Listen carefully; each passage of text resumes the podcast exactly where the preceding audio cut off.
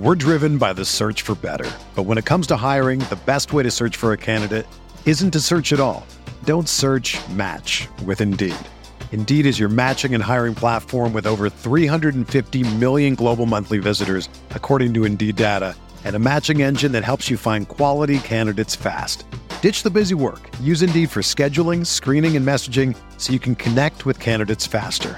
Leveraging over 140 million qualifications and preferences every day, Indeed's matching engine is constantly learning from your preferences, so the more you use Indeed, the better it gets.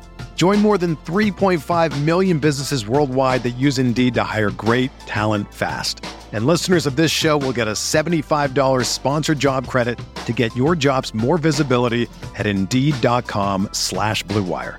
Just go to Indeed.com slash BlueWire right now and support our show by saying that you heard about Indeed on this podcast. That's Indeed.com slash BlueWire. Terms and conditions apply. Need to hire? You need Indeed. This podcast episode is brought to you by Coors Light. These days, everything is go, go, go. It's nonstop hustle all the time. Work, friends, family expect you to be on 24 7. Well, sometimes you just need to reach for a Coors Light because it's made to chill. Coors Light is cold lagered, cold filtered, and cold packaged. It's as crisp and refreshing as the Colorado Rockies. It is literally made to chill. Coors Light is the one I choose when I need to unwind. So when you want to hit reset, reach for the beer that's made to chill. Get Coors Light in the new look delivered straight to your door with Drizly or Instacart. Celebrate responsibly. Coors Brewing Company, Golden, Colorado. Support for this podcast comes from US Bank. US Bank wants to know how you reward yourself because they have cards that make every day more rewarding. Are you a points order, cashback guru, low intro APR lover? With US Bank, it's up to you because they have the cards to fit your lifestyle. So earn more whether you're shopping at a gas station or grocery store, even while planning a staycation. Learn more at usbank.com slash credit card. U.S. Bank credit cards are issued by U.S. Bank National Association ND. Some restrictions may apply. Member FDIC.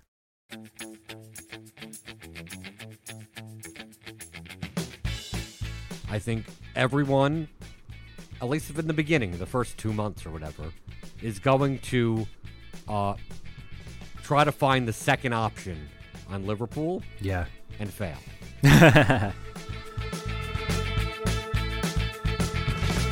This is the Fantasy Soccer Podcast from RotoWire.com, your premier source for fantasy sports. For player news, rankings, projections, and the best fantasy soccer stats around, please visit RotoWire.com slash soccer. And now, here are Andrew Laird and Jordan Cooper. Hello and welcome back to another episode of the RotoWire Fantasy Soccer Podcast. My name is Andrew Laird, senior soccer editor of RotoWire, joined on this Monday, August 6th, by Jordan Cooper to talk about the upcoming Premier League season. Jordan, it's finally back, sort of. Soccer's finally back. I mean, I got sick of the World Cup after uh, like a month straight, uh, every day doing it, and then like the past what three weeks, I felt like like nothing's been going on. I'm playing these championship showdown slates just for just for goofs, I guess. You played MLS Showdown. Uh, for the All Star game, no less. Yeah, yeah. I think that now has prohibited you from making fun of anybody playing any soccer slate from now on. Uh, yeah, How'd that go, you- by the way? I, I did. I, I made money. Wow. I did. I did fine. How about that? Well, I mean, you had a plenty of people that are playing players that like are obviously not going to play more than like 30 minutes in weird positions and whatever.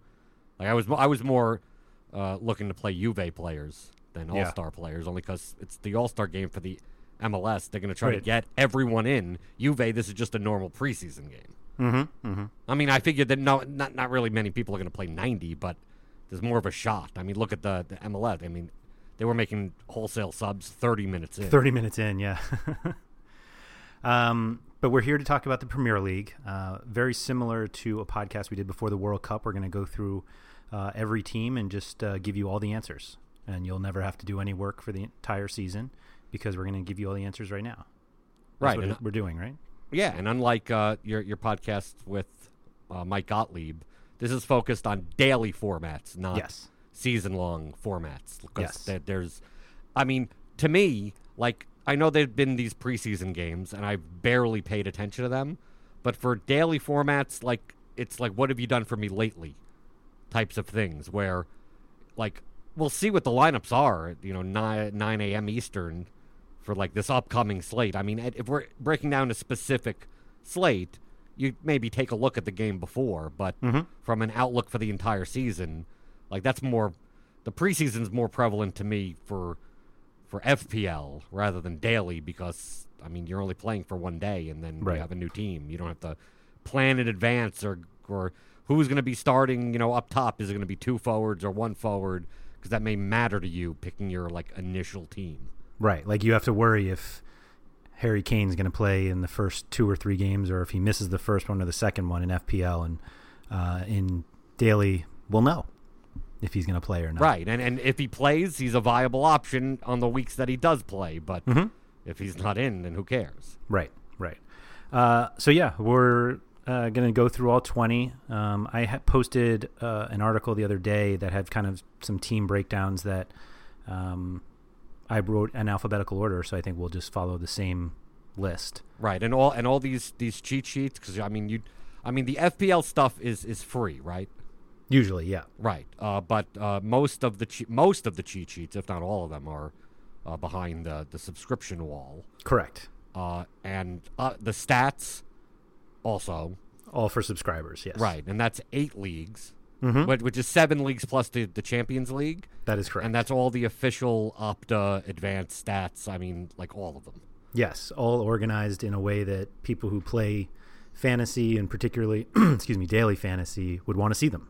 Right, and then as far as uh, as you know, now that we're in the club season, uh, there'll be cheat sheets for, I mean, virtually every slate. Yes. Yeah. I, I'm saying virtually only to like basically to cover to cover your butt. Cover mine, of course. Yeah, Once, no, I in, a, appreciate once that. in a blue moon or something, but I mean cheat sheets as far as basically it shows like the the the betting lines and the uh, the totals and the goal goal scoring scorers, odds, yep. the potential set piece takers and penalties and you know some bit the organized stats that are more relevant for daily. Mm-hmm. I mean, it's stuff that you could look and see itemized uh, in the stats interface, but more like, okay, if, it's a four game slate, here are eight teams, and here's the most relevant relevant stats for you, like in one place. So you could just look at this cheat sheet and be like, okay, I get the basics of the slate yes. right there. We uh, it, it's worth pointing out that basically the uh, the this specific teams on the slate, if they are all in leagues where that we have stats for, which would be the the Premier League, La Liga, Ligue 1, Serie A, Bundesliga. Um, Bundesliga is not on DraftKings, so they are. but, you get those teams but we get for, those for the, the, Europa League. League. and Champions League. Right? Yes. Um, if the slate is made up, like if it's an inter- interleague slate made up of those teams, we'll have some very detailed cheat sheets. But as we've seen kind of early in the season, they've had some, DraftKings has had some English championship slates.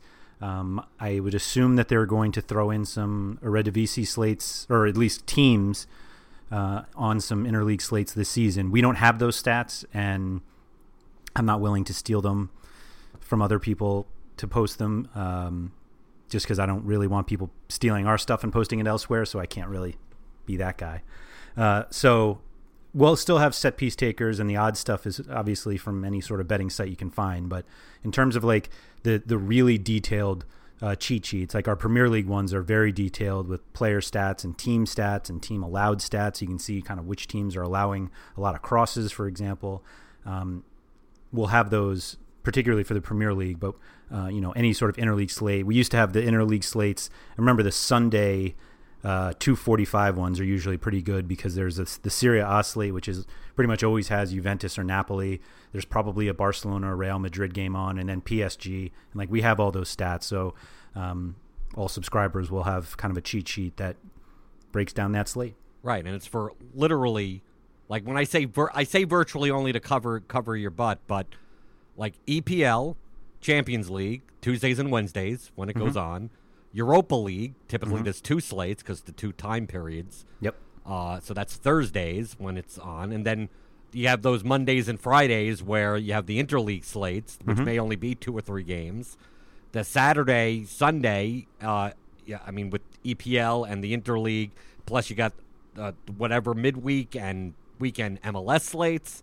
Liga MX for Yep. for Mexican League. I mean, I know you don't do the cheat sheets for Liga MX as often. That's why I'm saying That's the, that's where the virtually comes in. Right. I mean, when there's typically when there's nothing else going on that day, and like that's like the only thing that's like it's like MLS and Liga MX. It's like okay, so here's two cheat sheets for that. Yeah, usually there's not Premier League, MLS, La Liga, and Interleague, and the showdowns. Like Right. we tend not to have. But even the showdown slate, I mean, you do cheat sheets for Yeah. the showdown slates, and that's the part of the virtually where not Yes. every showdown slate, but if there's like a main one where there's not much going on that day, and if you're going to play DFS soccer, like it's the type of thing that seven days a week, if there are contests going on on DraftKings, FanDuel, or Yahoo, there's content. yes, Like there's there- there- there's and then for the big slates, which I mean for the big prize pool slates like the Premier League Saturdays and the Champions League Tuesday and Wednesdays, mm-hmm. like in addition to the cheat sheets, the detailed kind of you know top plays type of articles breaking Yes. down per position here people to look look at and not just like a one line description just like you know here's an actual you know it's your standard tout article. Right, exactly. Right. Here's three defenders. Here's four, four midfielders. Here's three forwards. Yep. And then also, like in a lot of times in your articles, like you cover like a lot of the same topic in one like player piece. Right. Yeah. you're like- I, I try to make an article that is revolves around player picks that really is more about describing a slate than it is the picks themselves. But uh, what I've picked up from readers over the years is people really just like to see a few bold names that they can play, and I get that, but I tend to want to explain a little more in my articles, so you'll get a little more than just hey, pick this guy. Right. So I mean, like if you're covering something like Liverpool and you're like, like well, Mo Salah, it's like Right. well that that would be you know as a heavy home favorite, it's like yeah he's probably going to be a the chalk, but you're also going to mention like if if you want some leverage in GPP, you know you. Mane or Firmino or. You know, if if we see you know Milner or Shaqiri, they may take some of the floor away. Type of, you know, mm-hmm. like it's some type of analysis like that.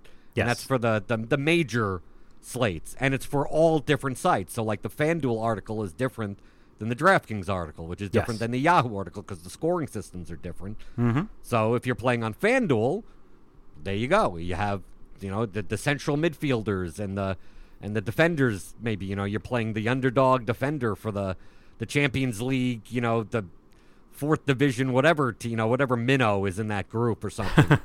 and it's like you play the central defender, who is you know we've never heard of before today, Right. that may have a lot of clearances for a low price or something. Mm-hmm. So it's for that, and then you get all the if you if you don't want to just look at the cheat sheet for all the most relevant stats, and you go even deeper, you have all the the stat database, and it's all the official Opta everything stats, and also the DFS trends page, where like you could break down stuff where like taking like what you do with like the quote floor points Mm-hmm. of like taking away goals and assists Yep. taking away red card. Like you could you could organize all of that you want. If you want to really get down in the weeds, you can Yes. just through RotoWire. And there are other sites that do have Opta stats for some of the leagues. Mm-hmm. Uh, I mean, I always mention WhoScored. I mean, Yep. because they're not really a competitor to RotoWire. They do something completely different. But to find stats on on WhoScored, there's a million of them, and you have to click 14 times Mm-hmm. to get anything. You'd rather kind of sortable in one place so you could easily see something in three minutes rather than eight minutes. Right. Uh, but but it's it's the same type of stats. And then uh, the the Slack chat, which we're we're almost up to 400 people in, Mm-hmm. uh, and that Slack chat, uh, I, I it, it obviously goes on 24 seven. Uh, it's more busy, obviously, during slates or right Yep. before slates, but that's the the best time to you know an hour before lock. You know, lineups come out. It's like, oh, this guy's in and that guy is that is that a good value? Is uh, you know uh, even the day before of like. Uh, you know, I'm looking at this type of construction versus that type of construction. We really, uh, we no one posts lineups in the in the in the Slack chat only because, uh, I mean, it's We're all playing each other. You're all playing each kind of playing each other anyway Yeah. uh, for the most part, so you kind of don't want to do that. Uh, but but all of that combined, so I mean, we're, we're talking all the if if there's daily fantasy soccer going on at any point, which includes when it's on international break, you get like these World Cup qualifiers Yeah. or the friendlies or Or the friendlies, yeah. Right. You're. I mean, Andrew. You're. I mean, I always say I, I don't quote work for RotoWire. Like they they write me a little check, a little peanuts. Uh, for every podcast that I do, and if I wrote, uh, I would I would get a couple of bucks for that also. But I hate writing. But you're a full time employee for RotoWire, and your job is soccer.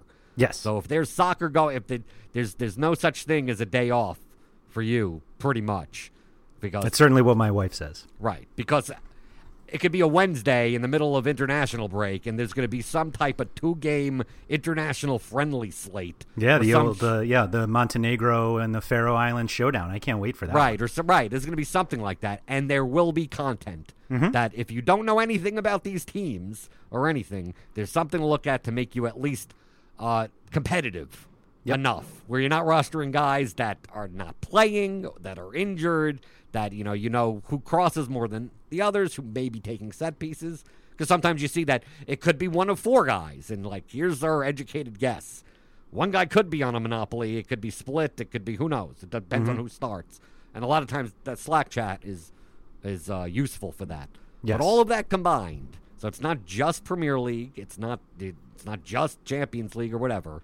Uh, you could get all of that, all of what we mentioned, for as little as three dollars and ninety nine cents a month. That's if Mm-hmm. you play pay the annual like forty eight bucks Yes. for the annual. It ends up being like five ninety nine if you want to pay monthly. Five dollars and ninety nine cents to be clear. And uh, if you want to include, uh, this is the only reason why I don't mention it, and uh, because uh, since it's uh, I don't work full time, I could kind of say if you want the the daily fantasy like the optimizer, like the the lineup builder type of thing, uh, that costs a little like an extra two dollars a month. Right. Uh, but you don't Well, have- that the I- uh, I- that don't DFS trends page is in is that part of category. that also. Okay. Okay. Yes. Mm-hmm. If it's worth, if that's worth it to you, I don't personally, uh, I don't personally use it. So I mean, but uh, we're talking about the additional two dollars a month. Yes. So it's not like it's that big of a deal. But it's something that if if you're not if you're not building 50 lineups, or you know you don't want to use an optimizer with the RotoWire projections, which obviously it includes, uh, I don't, I don't see a need for it. But so the cheapest you could get away with is three dollars and ninety nine cents a month. The most Yeah. expensive, if you don't want to do it monthly, uh, if you don't want to do it uh, annual upfront for the whole year, not the whole season, for an entire calendar year, 365 days from the day that you sign up, uh, that would end up being 14.99 a month if you want the dia, and if you want all, and also if you want all sports, Right. right? Like if you want, I mean, there's a I soccer believe- specific one, but like for an extra two Right. bucks a month, you get like everything. Be able to use college basketball and golf and Mm-hmm. MLB and all that. Uh, the daily coverage for each of those sports is hit or miss, depending on the sport. I could, to be fair, I'm going to plead Andrew? the fifth. you're going to plead the fifth. I'm not saying whether or not I'm not talking about valuability. You know, like is is it worthwhile?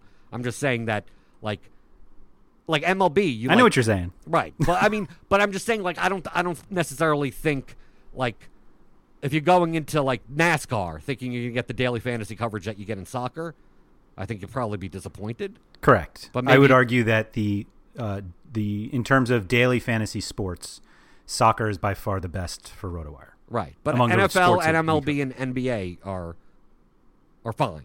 The Mm-hmm. the, the content is there is the best way to put it. Yep. I just want to say that if you want to just like, oh, how about sign up for all the sports? It's like, well, like a lot of, uh, and some of that stuff isn't even behind the paywall, anyway. Mhm. So you have to decide what I'm. I'm just offering only because uh, they're, I'm they're- perfectly content with everybody listening to this signing up for a soccer only po- subscription. right for three dollars and ninety nine cents a month Mm-hmm. for 365 days of what we just mentioned. If you talk to anyone that subscribes, and everyone that's you know even even people that don't subscribe are like, yeah, it's kind of for that price. Uh, you, it, it's if you never played daily fantasy soccer, if you just like got in because of the World Cup, Mhm. like there's no better. There's, there's literally no better, especially for the price. Let alone it could it could be three hundred and ninety nine dollars, and it would still probably be more value than some other competitive places. Yeah. Uh, I mean, a lot of it was simply that soccer stats are not the easiest thing to get. Uh, Right, you can you get pay them for free. Right, but RotoWire pays. Like this We- is not exactly. scraped. This is like you have an actual Opta feed Yes. that like everything goes through. Like And the the reason we use Opta, and I know that there are people who uh, who hate Opta based on some decisions that Opta makes in terms of games that don't go their way. But we use Opta because DraftKings, FanDuel, Yahoo, the Premier League, MLS, they use Opta. Like we want our stats to basically mim- mimic their stats, uh, and so using a different stat provider obviously will lead to some discrepancies. Uh, so that's why we use Opta, and everything is there for anybody who subscribes. Right. So there, there, there's, there's the big preseason sales pitch. right. I mean, just, uh, I mean, people will be coming in, especially after World Cup, or you know, not even maybe they subscribed and paid for a month or something. Like this is, I mean, personally, I think the the amount of money that that you guys at RotoWire pay for the stats, like, don't even make up for the subscriptions for the price that they are. Hmm. Might be. More may- maybe or maybe I don't know. I don't know. I don't know the business model. I'm just kind of coming from coming from the daily fantasy side. Mm-hmm. You know, where I'm involved in with other sports, every you know other places that you know just highlighting the fact that like it's extremely underpriced Yes. for what you get, and uh, there's no like, there's no fire emojis or anything. Like here's the information, use it however you see fit. There are plenty, uh, nearly nearly every slate. There's someone in the Slack chat that gets a big score, and it's never promoted because, like, you could do a million things in GPP. Use the information whichever way you want. Mm-hmm. So there are plenty of times people when I look at their lineup and go, they're thanking us, but I wouldn't deploy. This is a really risky lineup. Like so- you know something like, how do you take credit for that? It just so happens. But when you have so many subscribers, there's always going to be outliers. Yes. So every so often, so that's the why you'll you, you won't see, you know, the fire emoji, subscribe now type of whatever. Yeah. And uh, what's the worst case scenario for four bucks? Yeah. We're very happy for everybody's winnings. I would prefer it to be my own, but um, you feel the same way. But I always uh, wish yeah, everyone bad not- luck. Right. Exactly. Right. So Exactly. okay. So let let let's let's get to the teams now. Yes. Um, Arsenal, first off, one of the kind of tougher DFS teams, only because there are a lot of guys who have like really good floors sometimes. And uh, we have kind of a mix of set piece takers sometimes. Uh, there's a very clear goal scorer. Uh, so we have that. Pierre Emerick Aubameyang is obviously their main goal scorer. I think he's rarely going to be a cash play. There maybe Arsenal's probably going to play a lot of Sundays because they're in the Europa League this year. So we may see some short slates where Aubameyang has very good goal odds. Uh, but overall, we tend to look more to you love Mesut Ozil mostly in uh, GPP only because he's under owned. But Mesut Ozil takes set pieces for Arsenal. Unfortunately, we've also seen Henrikh Mkhitaryan take some, usually not when Ozil's on. Aaron Ramsey has taken some in the preseason, even with Ozil on. Uh, they added Lucas Torreira this uh, this summer. He took uh, corners for his previous team. I doubt he takes. I don't think anybody has a monopoly on this team. Um, and their wingback or their fullback, excuse me, uh, uh, Sead Kolasinac was expected to start at left back. He just got hurt, so we're going to see probably Nacho Monreal again. He and Hector Bellerin's on the other side. Neither of them are like significant crossers. That's kind of the weird thing about Arsenal is that they don't. They're just not a heavy open play crossing team. Um, but the cash guys are usually Ozil, Mkhitaryan, and maybe Ramsey if kind of the dominoes fall the right way. I disagree with you. Okay. Uh, the way that they've been playing, even the end of last year, and uh, even into the preseason, they've been playing four, a four-three-three with Lacazette centrally and Aubameyang wide. Wide, sure. So, But like Aubameyang is still heavily expected to lead them in goals. true, but he's also playing wide, which means his open play floor value goes up. Uh, I'm not sure it's. I mean, he's not a crosser from out wide. Draw fouls, Sure, but I think. but I mean, he's he, but he, but he, but he could have three crosses, three fouls drawn, play 90 minutes, have an assist, have chances created. I mean, obviously, for that's more for showdown. Uh, I would love to see them add that for for classic. I agree. Uh, but I think the I think you're overselling the crosses. no, well, I, I'm just looking for at least more of- I, more of a floor than Lacazette, especially if we're going to. I agree with that. I agree If we're going to see Arsenal on Sunday slates, which are short slates, Mm-hmm. and you're going to have to fill a forward spot. So I, I look and I go, well, Mkhitaryan's probably going to be priced up decently in the 8Ks. Mm-hmm. Aubameyang could be 10K. Yep. Right? Lacazette will be in the high eights. Yep. Ozil may end up probably maybe even the mid set mid to low sevens. Uh, like then who do you play? It's like I think a lot of times on Sundays you're going to be playing Aubameyang as your number one option because he fills a forward spot because you're going to look in the their their opponent, uh, maybe a heavy underdog, and the other game may not have a forward eligible player with a floor. Yeah. So like that's I, I take a look at Aubameyang being I, to me their top choice when they're in heavy pa favored positions, even more so for short slates. For bigger slates, it's possible that you fade the whole team. Right. But I'm That's kind of where I was play, going, where it's a little tougher to to really nail down the cash play. Yeah, but I'm more likely to play Mkhitaryan over Ozil. Okay. But Ozil, uh, you're, you're right. I play Ozil in GPP, but I play him for goal upside. Right. leverage. Like he's going to be seven percent owned and score a goal or get two assists or something like that. When Lock, when Aubameyang in GPP on like a three game slate is like fifty eight percent owned, Right. and Lacazette is thirty two percent owned, mm-hmm. and Mkhitaryan is probably thirties or something like that. So that's why I look at Ozil not necessarily as a cash play until proven otherwise. I look at their set piece situation as up in the air Agreed. just like this that and they're going to be priced high enough where they're priced for a monopoly when they don't have one Yes. Because at some point in some game, one of them will had a monopoly, and so that just throws off the the uh, algorithm. I'm going to tell you the guy that I'm going to play way more than I probably should, and it's Lucas Torreira. okay probably be cheap to start the season hmm Um, maybe, but he like draws fouls, wins tackles. I think part of his a significant part of his crossing upside came from set pieces last year with Sampdoria, and he's most likely not having those now. But I'm going to play Lucas Torreira often this year. I bet. well it's a punt play on a two game slate Uh, if you want to call it a punt play, that's fine. well you don't uh, you think it's a, pri- a, a, a core play I mean, is everything other 5200 core a punt? 5200 for Torreira like is that is that something that you'd play on a six game slate Uh, 5200 probably not. No, okay but I don't know. We'll It depends depends on the t- context of the Yeah. slate I But just he's, I he's I, he has the possibility to be the most well-rounded fantasy player for Arsenal in well, terms good, of like good good luck with your four points yeah. Have fun. No, no, no, no. I think I think his floor is going to be like six or seven. okay we'll see Yeah, I still think you play Aubameyang mostly from Arsenal.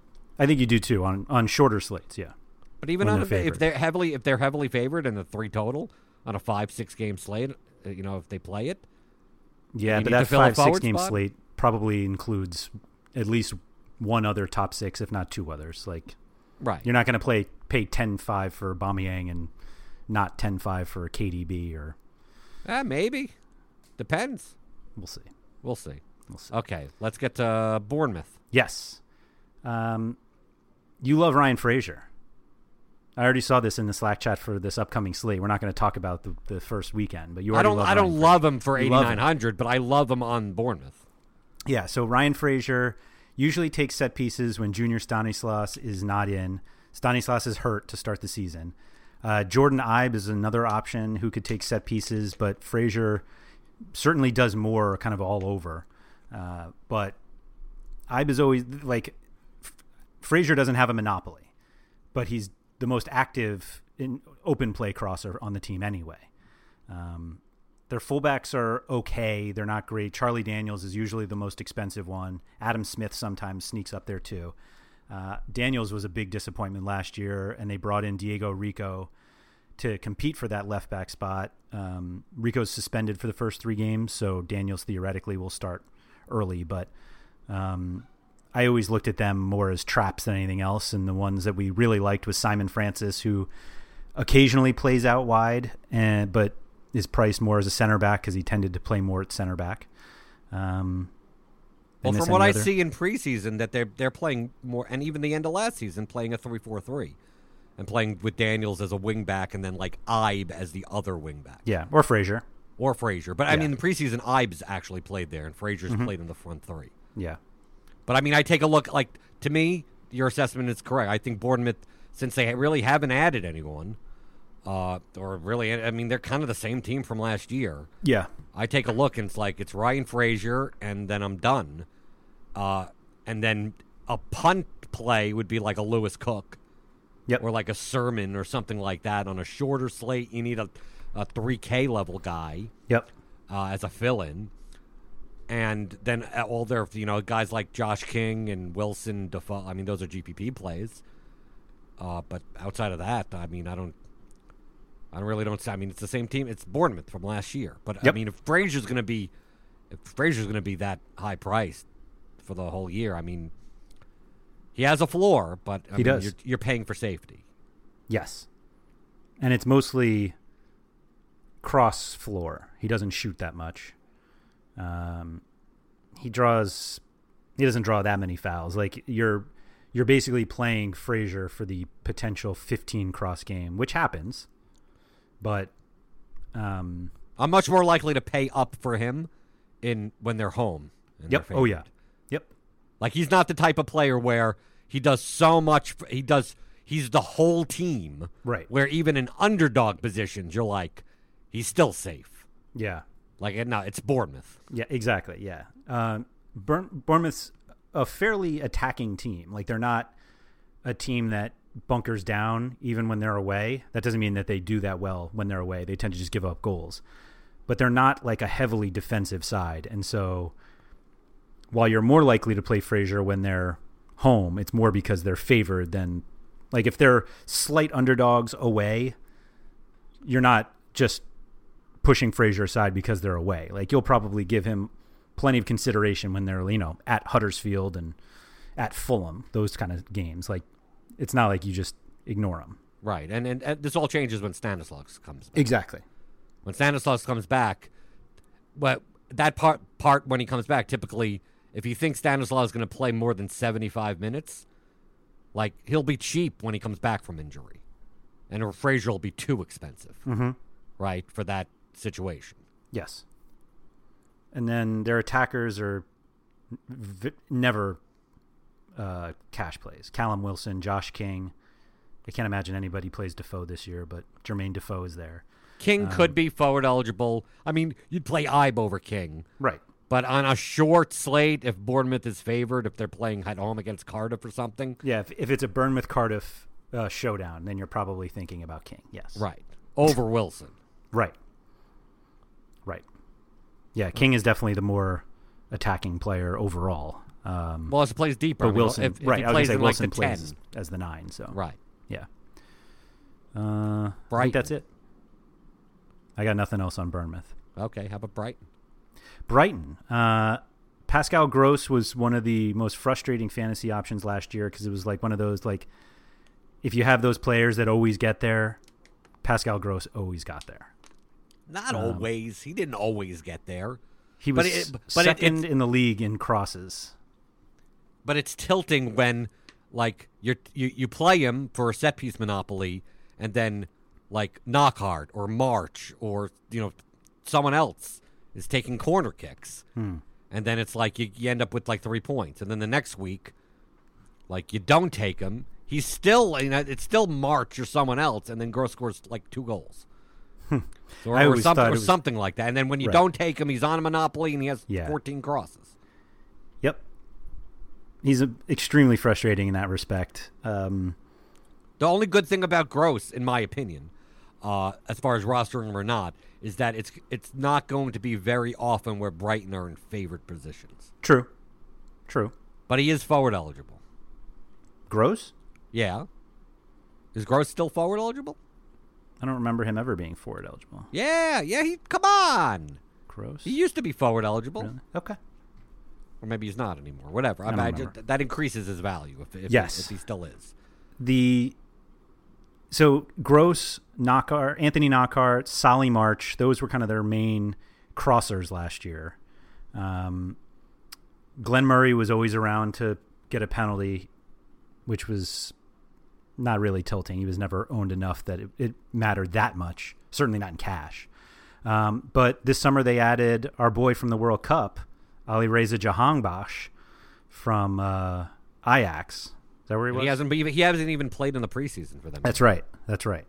Um, and when I was going through this stats, uh, th- this like team stat dump that I did, I tried. I wanted to include guys, you know, player stats from last season, and it's worth noting that everybody who comes from the Dutch league, the uh, Eredivisie, all of their stats are inflated. It's like a total defense optional league, and so you look at the stats and you're like, oh my gosh, this guy does everything, and, and then you're like, huh, there are a lot of guys that kind of do everything in this league.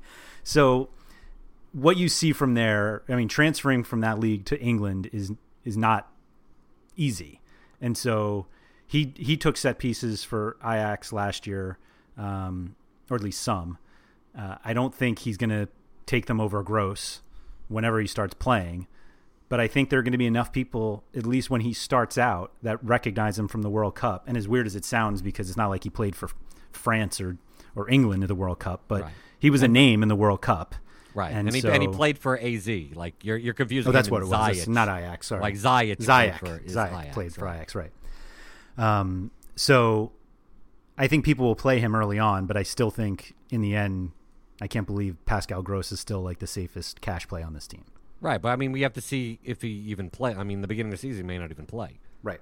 I think the most surprising thing in Brighton preseason, uh, you, you know who who's played the most minutes in preseason? Bruno. That's correct, my boy Mm-hmm. Bruno. Yeah. He may he may be the starting uh, Yeah. right back. Uh, obviously, he's not going to end up. If that continues, he's not going to be priced down. That's the only reason he was ever my boy. Like Right, Bruno at forty two hundred, I don't play. right? Like no, Bruno at thirty four hundred when he's Yeah. priced underneath center backs is when I play. Right. For those who are unfamiliar, Bruno is also 58 years old. So uh, just well- just hesitate on that. Um, yeah, I mean he played 30. No, that doesn't seem right. Played a ton of minutes last year, and Yeah, he doesn't he's only cross. he's only a year and a half older than me. Yeah. He's only a year and a half younger than me. younger. Okay, Right. all right. Either way, he's old. Right. But uh, everyone else in Brighton is a non-option. Uh, you never played uh, Ezequiel Schelotto? Well, I'm talking uh, cheap fullback. I mean, you could you could say that about any team. If you find a fullback that's under 4K on a slate, they're always going to be viable. Yes. And Brighton typically, that's why we talk about Bruno. And yes, last year, I mean, he didn't play that often. No. But it's like, uh, just if you ever need, you know, Gaëtan Bong, you know, those type of guys. I bet, you know, these these are three point floor guys that if you need salary relief in Mm-hmm. a defender spot because you want to play higher priced midfielders, I mean, go for it. I mean, it, it's going to come from these types of teams. Yeah. Uh, they also added Florin Andone. But that's goal dependent. But, I mean, he's, that, yeah, I was going to say he's more he's just as goal dependent as Glenn Murray or anyone else that they start up front. So it'll be rare that I mean, theoretically, there's always a GPP slate. At some point, there will be a GPP slate where you think maybe I'll play Murray. I never got there, but some people did. I saw them win money with him. Well, those are goal dependent GPP Yeah, plays. That's exactly. more- more- more Exactly. than- I mean, I mean, we're getting it. Uh, let, let's go to Burnley. Yeah. Ugh. What's going to happen with Burnley at the beginning of the season? Um, I mean, I think the two the two play the two guys that you'd want to play in Burnley won't be playing. Right? Brady and Gudmundsson. Right. Uh, Brady was back and He got re-injured or something. something? Yeah, Right, it, it- something. it sounds like it's not serious, but basically Brady was like an automatic cash play for me last year. Um, he took every set piece when he was on the field, crossed an open play, took shots, won tackles. He was great. Uh, he got hurt. He suffered a serious knee injury, and unlike other teams that will then take that role and kind of spread it around, um, they gave that entire responsibility to Johan Berg Gudmundsson, and he became the easy cash play. The difference between the two was that Gudmundsson was forward eligible and Brady never was, uh, and they they were t- other or Gudmundsson at least was another always got there because he always got there. Whenever he didn't cross, he scored a goal or won five tackles out of nowhere. Um, I think Brady will play. I don't think he's seriously injured, and I think they are going to play early, but I'm not sure I want to play the alternatives if it's not those two, even though we've seen the kind of monopoly if they are. Like, are you really going to play Ashley Westwood if Brady and Gudmundsson don't play? Or how about Steven Defour? Right, right. Yeah, these, these are guys. These are guys that without set piece responsibility have like no floors because they play so deep. Um, I mean, Gudmundsson plays on the. They play four four. No, no, I'm not talking about Brady and Burger Munson. I'm talking Oh, about oh. if you eliminate those two. Yes. You take a look and you're like, are you playing Jack Cork? Are you playing Jeff Hendrick?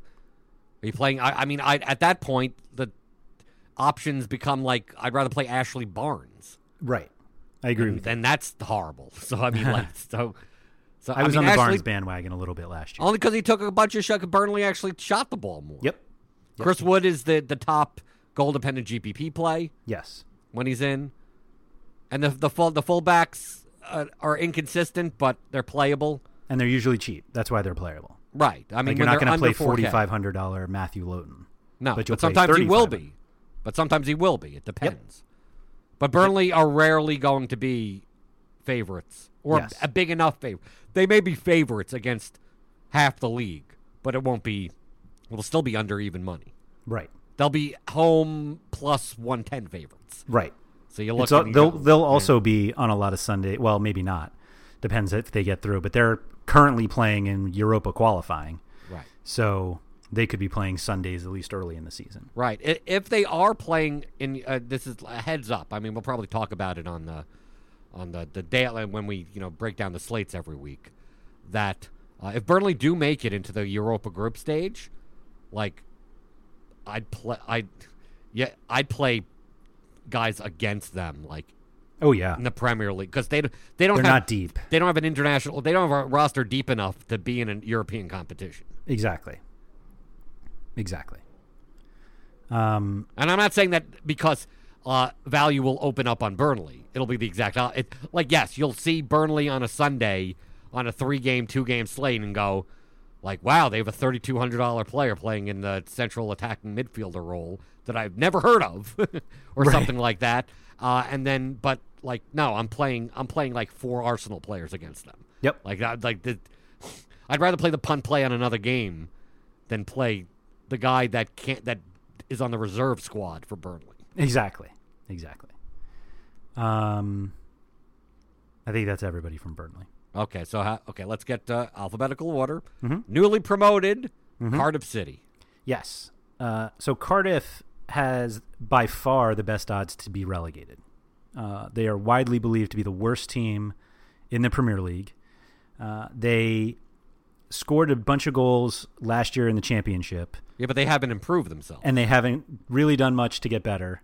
And they are expected to, to finish with the lowest points of anyone this year. Uh, Junior Hoilett is their main fantasy option. He's their biggest crosser. I believe he led them in crosses and shots last year. Uh, and Joe Ralls is the other option who does kind of the similar things, but not as much as Hoilett. And I really don't think you're going to consider anybody else unless they have some sort of magical signing between now and Saturday.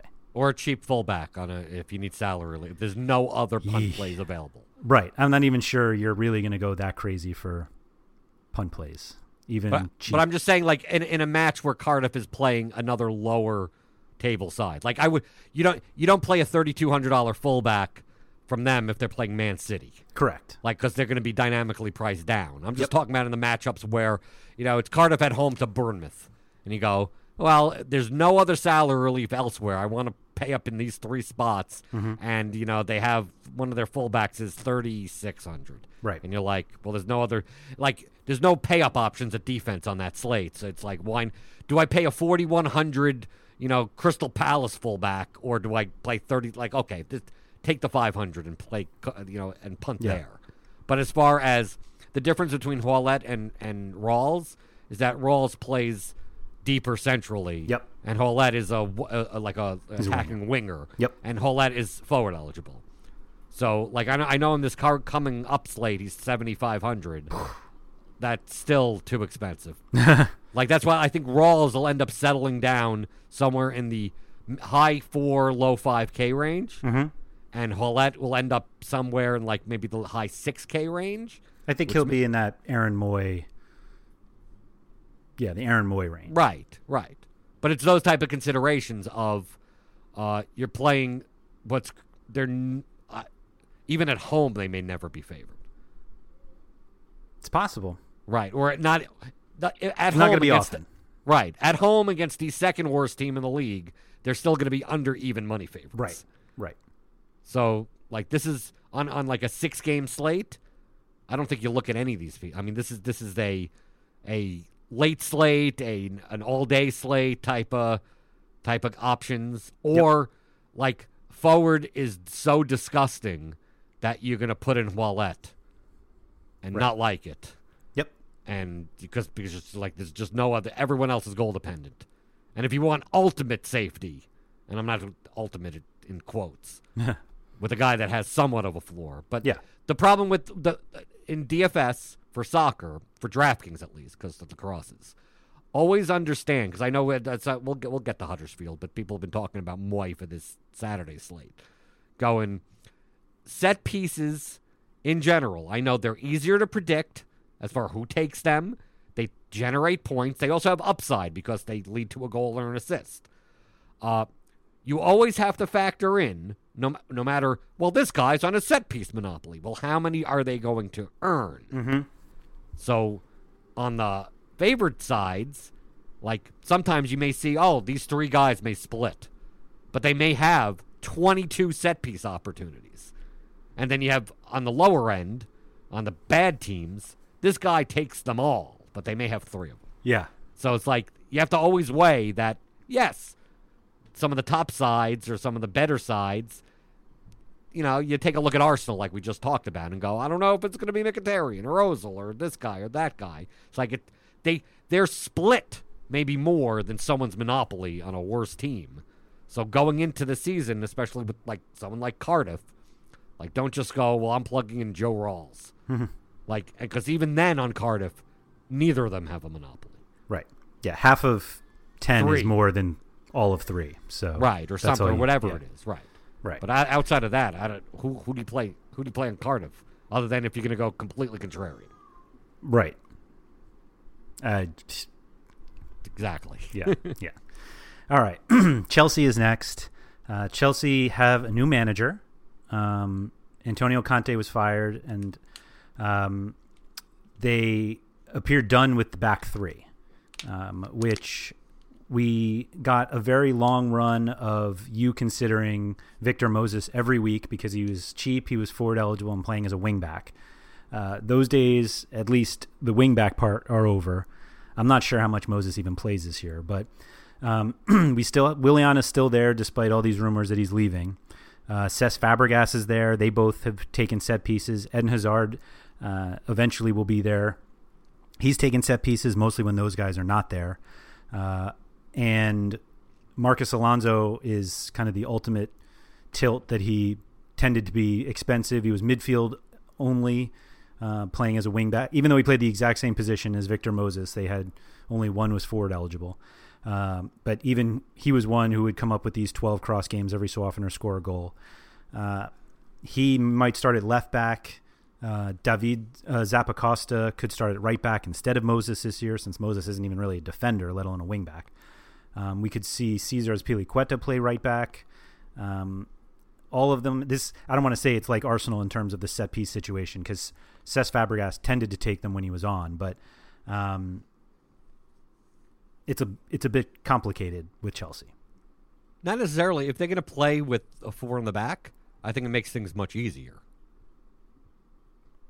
because I think uh, uh, if Alonso is going to play as a fullback, they'll, DK will eventually put him as defender eligible, and then, I mean, midfield. uh, He's always going to be the most expensive or one of the most expensive, right, options, and the so- one that, that I fade the most. right. like when he's midfield only eligible. I mean, I GPP only. He's a GPP play, yeah. Right, no matter what. I'm looking at Fabregas. I'm looking at Willian. Willian tip is forward eligible. Fabregas isn't.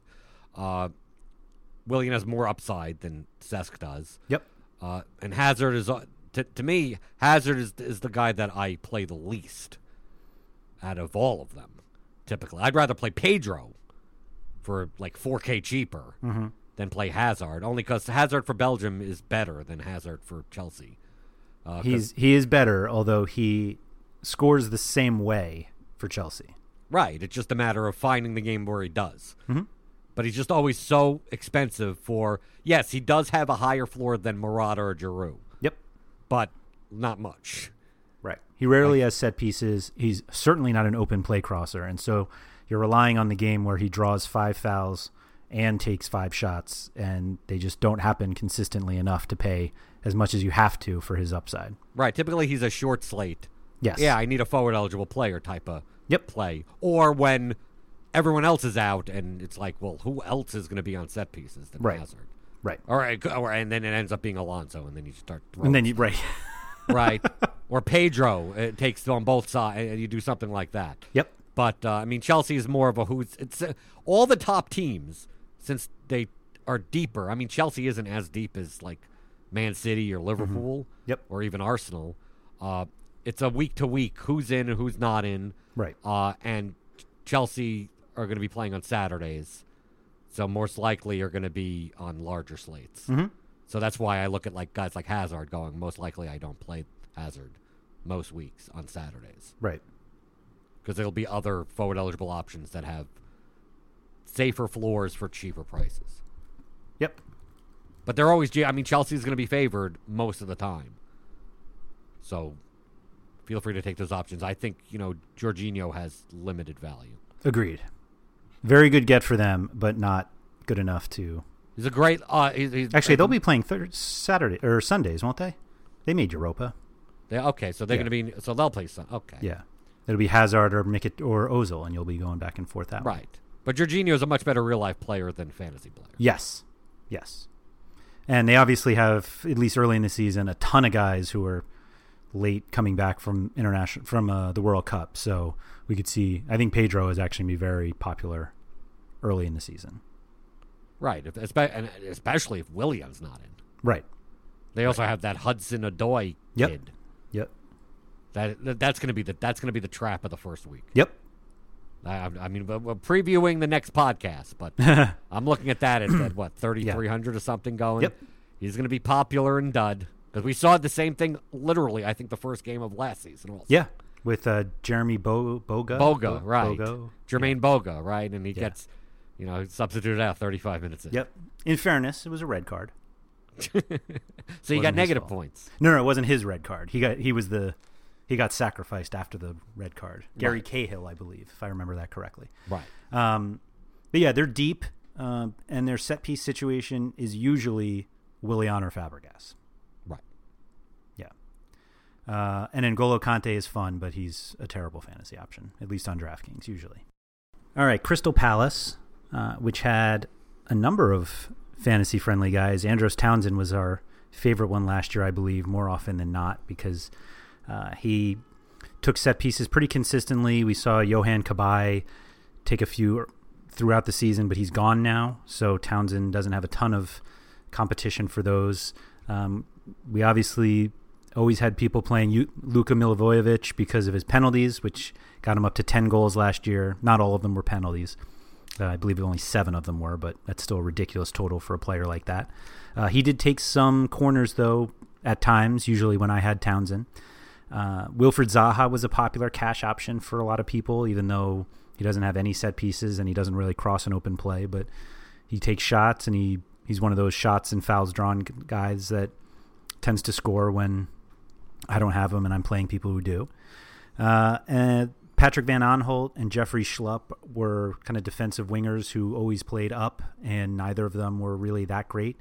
I like Schlupp more than Van Aanholt, but um, and they added Max Meyer, who from Schalke, who's more of an attacker, more of a uh, forward than anything else, kind of in the Christian Benteke mold. I don't know if Benteke plays more this year.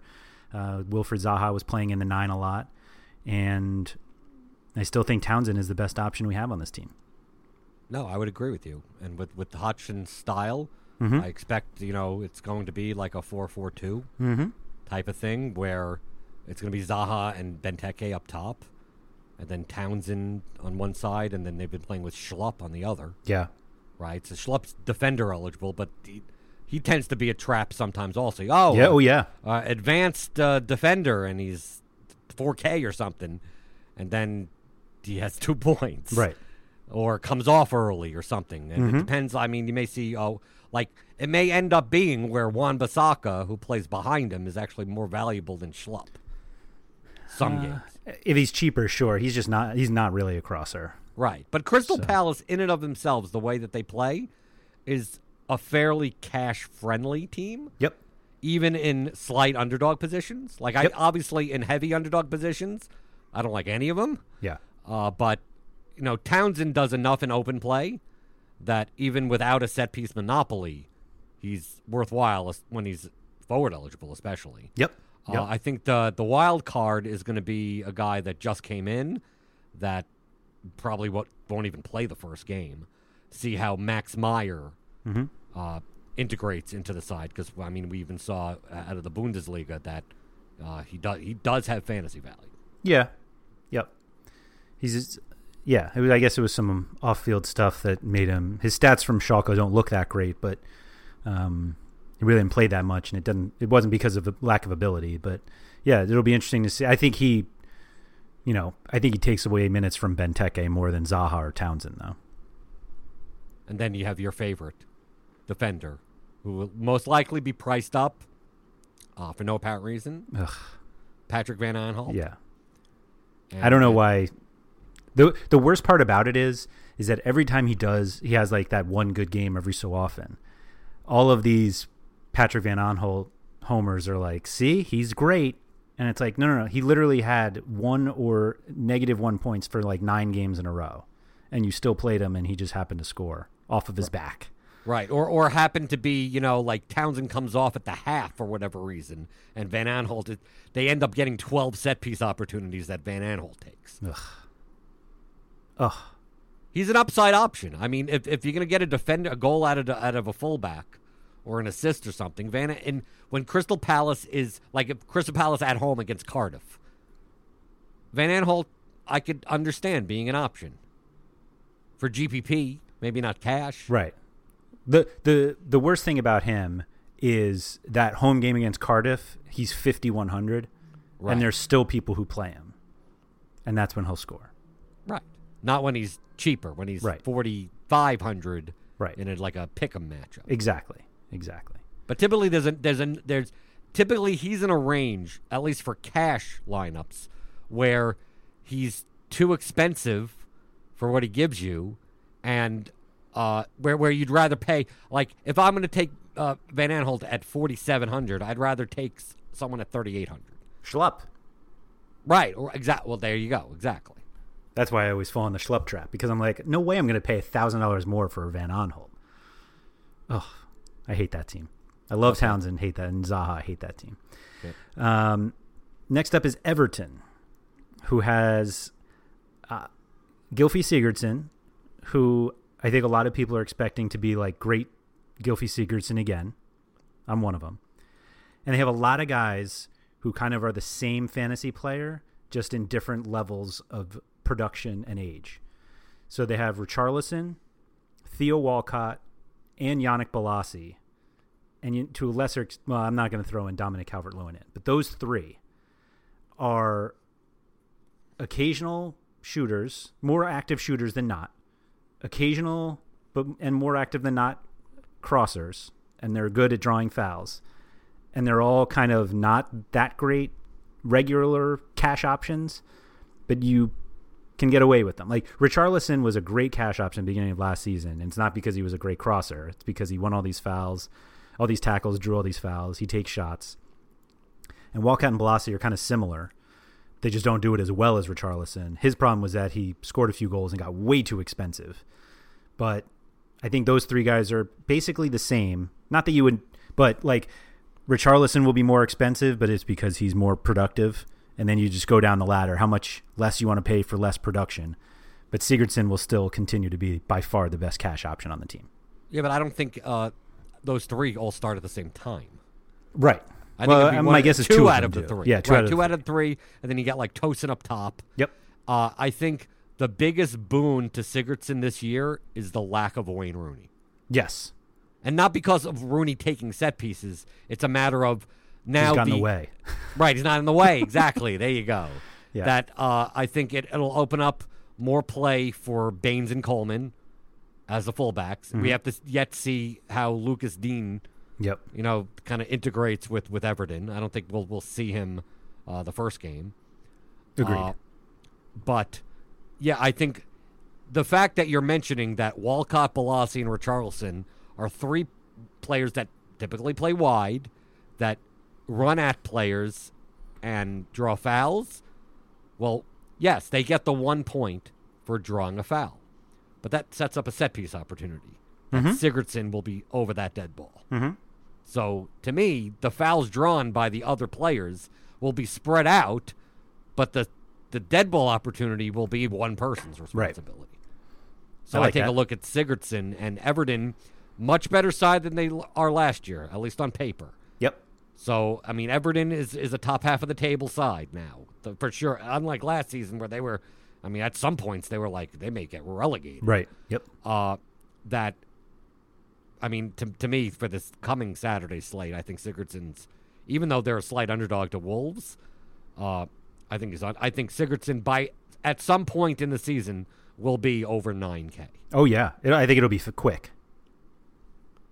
He should be. He's Right. forward eligible too. Right. Yeah. Which makes it even better. I mean, Right. just like just really a forward eligible it's- guy that's on a set piece monopoly. Yeah. It's a free- Baines. Baines could poach poach some also. Yeah, but not enough to. It's it's not enough to make you get off of Sigurdsson, and not enough to make you go on to Baines. Right. Yeah. But I think But that's even it. with all the- easy. Yeah, with all the new additions, it's also it, it seems like Everton's easy. Yeah. There's rumors now that they're going to bring in Bernard, which fits the Sigurdsson thing you were saying well. Like it's just another guy to draw fouls for Sigurdsson. Right. Yeah. Um, what's next? Fulham. Fulham. Uh, so Fulham is they're good. They're not like they're not going to shock anybody, but they could be mid-table. They're probably not going to be, but they could be. but they're Um, they're more favored to, to stay up than be relegated. Correct. Um, Ryan Sessegnon is the one who everybody will talk about. He's either 18 or 19. He was the championship player of the year last year. Played mostly as a fullback, wingback. He's going to be a midfielder for them, I think. Right, because they got Lermer Lermershondin to play behind him. Right. Um, he may take set pieces. Um, we may see Jean Michael Seri take them. They brought him in. Um, they brought Andre Schürrle in, who is more of a goal. I mean, you'll you'll play him more GPP than you would um, for set pieces because I think Michael Seri or Seri and Sessegnon will take most of them. Oh, how about Johansen? Uh, Johansen will is another one um, who could take. Um, it's a little, it's crowded, um, and if then they have Mitrovic leading the line. Alexander Mitrovic, who was excellent for Fulham, he was very good at the World Cup, but he really hasn't been very good in the Premier League when he played. So it'll be interesting to see which one shows up. He's of course more of a GPP play than anything else. Uh, they have a decent backline. I mean, I think you'll you'll find yourself thinking about um, Fulham fullbacks more than you will um, Cardiff fullbacks. Um, Cyrus Christie is the one who crossed more than than any others, uh, so I could see people playing him. But um, that midfield with Sari, Sessegnon, and Johansen could c- cause some issues.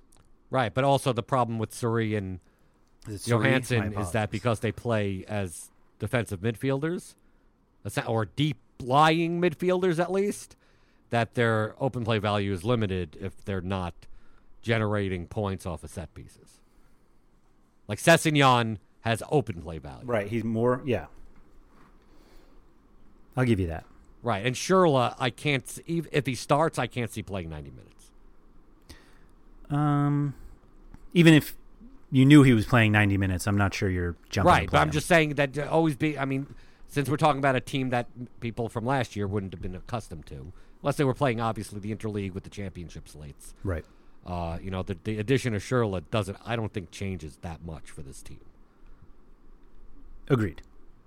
Right? I mean, because you'd I'd look at Schürrle the same way I look at like Cairney, right? Uh, I have said this before, and I'll say it on this podcast. I think Cairney might be this season's Luka Milivojevic. What someone that just like just penalty goals, Mm-hmm. and then that's it. Yep. There's no VAR in the Premier League this year. We should note for the World Cup people who got very used to seeing a ton of penalties. There's no VAR in the Premier League this year. Right, right. So anyone looking at like, oh, I'm going to take all the penalty takers. Right. Right. Good, good luck with that. Right. And of course, we're going to say it, and you know, They're obviously happening. Right. right With right. Cairney. four of them. Right. There's going to be four of them this first week. Right. Right. Of course. Right. But I think those are the main guys that you're going to be thinking about. Okay. Huddersfield is, th- I think that they're worse than Fulham. I think Huddersfield are right behind Cardiff as far as they're going down. I think they should, yes. And They- based on their players, done nothing. I hope they've they done go down. nothing. What have they done? Um, not much. Nothing that it has moved the needle enough for me to say, I'll look at Aaron Mooy and think, eh, I really don't want to play Aaron Mooy. Tom Ince is gone. And every so often I look at Rajiv Van La Parra. Um, You're missing the best option, Which one? Alex Pritchard. Oh, uh, I was never much of a Pritchard guy. I played Pa- Pritchard, took set pieces as towards the end of the season as much as Mooy did. Mm-hmm. Right. Even so, so yes, please feel free to play these split set pieces from Huddersfield. Right. Well, that what that's the point that I'm making is that if Huddersfield is at home against Cardiff, right, would take if Huddersfield is in positions where they're not either that big of an underdog or they're in a slight favored position. These these are options. They're going to be, ch- but Mooy's going to be way more expensive than Pritchard to start the season. I think what Pritchard is Really? maybe. f- Well, I mean they're playing Chelsea the first week, so I'm not Well, considering yeah, either of them. But That like, gap will going- close, I think. You're Right. And also Huddersfield, they do cross. So if they're in like pick-em-ish type matches or slight underdog or something like that, you may find the guys like Lowe and Kongolo or Hadergjonaj Yeah. uh, in, in 4K fullback spots. Yep. Which I wouldn't, con- I mean, consider to be non viable. They're viable. They're not great plays, but in the slates where like there's not worthy to pay up for a defender, like I almost look at them. I look at Hadergjonaj at 4K over, you know, some other guy at you know at 4,700 and go, Yes. what's the difference? Yep. And then you got like Depoitre and Mounier. You know, those are GPP plays, obviously. Yeah. Or Quaner's in as a cheap forward. I mean, but They brought in what's his Adama, uh, what is it, Diakhaby? right. But these are he's these good, are, but he's more of a GPP guy. these are these are contrarian plays on slates where Huddersfield is a significant underdog. Uh, they're most likely they're going to be playing most of their games on Saturdays on bigger slates. So They're bad. right, I look at this as salary relief options at best. Right. Agreed. Can we stop talking about them? Sure, Leicester. Leicester's actually interesting. Leicester's very interesting. Um, so Riyad Mahrez was their best player fantasy wise last year, and he's gone uh, to Man City. They replaced him with James Maddison, whose stats look amazing, and he was great on championship slates last season. And if he plays this Mahrez role, he's more of an open play crosser than Mahrez was. Uh, I think you're going to end up playing Maddison much more than you ever think of playing Marc Albrighton, who was the guy on the other side who could take set pieces. Um, Jamie Vardy's the GPP play, leads them in goals. He'll probably do it again this year. Uh, the fullback Ben Chilwell, I, I played plenty last year. I think he's very good uh, if he plays enough. Uh, they brought in Ricardo Pereira to play right back, so they don't have to play Danny Simpson there anymore. Pereira's not really much of a uh, crosser anyway, so Still better than Danny Simpson. He's certainly better than Danny Simpson. Yes, uh, Ricardo. Yes, and he wins tackles. Like he's a good player, but Chilwell was still always the guy for me. Uh, You know, price wise, it'll be when I start considering Ricardo. But I think it's. I mean, Demarai Gray is there. I I don't see myself ever playing Gray over Maddison uh, or really Albrighton, but he's kind of in that conversation. Um, did I lose anyone? No, but I think that you, you I think we may at least in the beginning of the season, maybe the first month of the season, get into the situation where, uh, I mean, we we what other team is like this where they have two viable wingers that both take set piece? Like I look at Albright and Maddison, where Leicester is not ever really going to be that heavily favored where I'd be like, I want to take both of them. Correct. Right? You're I think you're going to be stuck going, I want to take one or the other. Yep. And both of them have good enough floors for their price that they're both viable. And it could be a game where uh, all the corners go to the right side. right. Right? Like it's one of those types of games where like one of them puts up uh, an 18 point floor game and the other person has four. Yeah, I, I think you're going to find that Maddison is going to be significantly better consistently. Like he shoots more, he draws fouls. Like Albrighton really doesn't do anything except cross, which is fine on those days that he. But like he's the guy who will have ten crosses and finish at seven and a half points. Right. And he'll have the 10 crosses in eight minutes. Ex- right. right? And and he'll start, uh, it'll be, he'll be at zero in the 23rd minute Mm-hmm. and then be at seven at the 32nd minute. Right. And then end with At seven seven and and a a half. half. Yes. Right. Whereas Like- Maddison, I think, does a lot more that his 10 cross games could be 20 point games instead of seven and a half point games.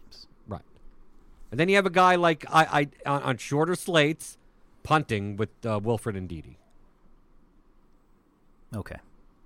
But I'm saying I, th- I like Ndidi more than like the defensive midfielder like Conte even. Yes. Yeah. Ndidi is much more red card prevalent than somebody like Ndidi. Uh, then, excuse me, than Conte. But yes. And uh, yeah, I think that's it. They might Hold lose on. Harry Maguire, but Harry Maguire wasn't. Ugh. I love Harry Maguire, but he was never really a play. All right, next is Liverpool. They should be very good again this year. I Mohamed Salah. Do you not think they're going to be it? No, I think they're going to be the most tilting DFS team. Oh, uh, certainly possible. Um, Mo Salah is going to be their most expensive player. He's usually the one with um, the best fantasy points, but he doesn't have a monopoly of set pieces. Uh, nobody really does. Uh, we see James Milner take some. We could see uh, he usually splits with Salah, but we've seen the fullbacks take them. Uh, we now have Xherdan Shaqiri to add to the mix. I don't know if he'll take many while he's there. Um, I don't think Mane or Firmino, we really have to worry about it, but they're always GPP plays because they have the goal scoring upside. The midfield now has Naby Keita and Fabinho, neither of whom are like must plays, but Keita at least does enough if he's priced low enough where I'd consider him. I think my guess is he will never be priced that low. Um, I don't really consider Wijnaldum or Henderson options, but they're there.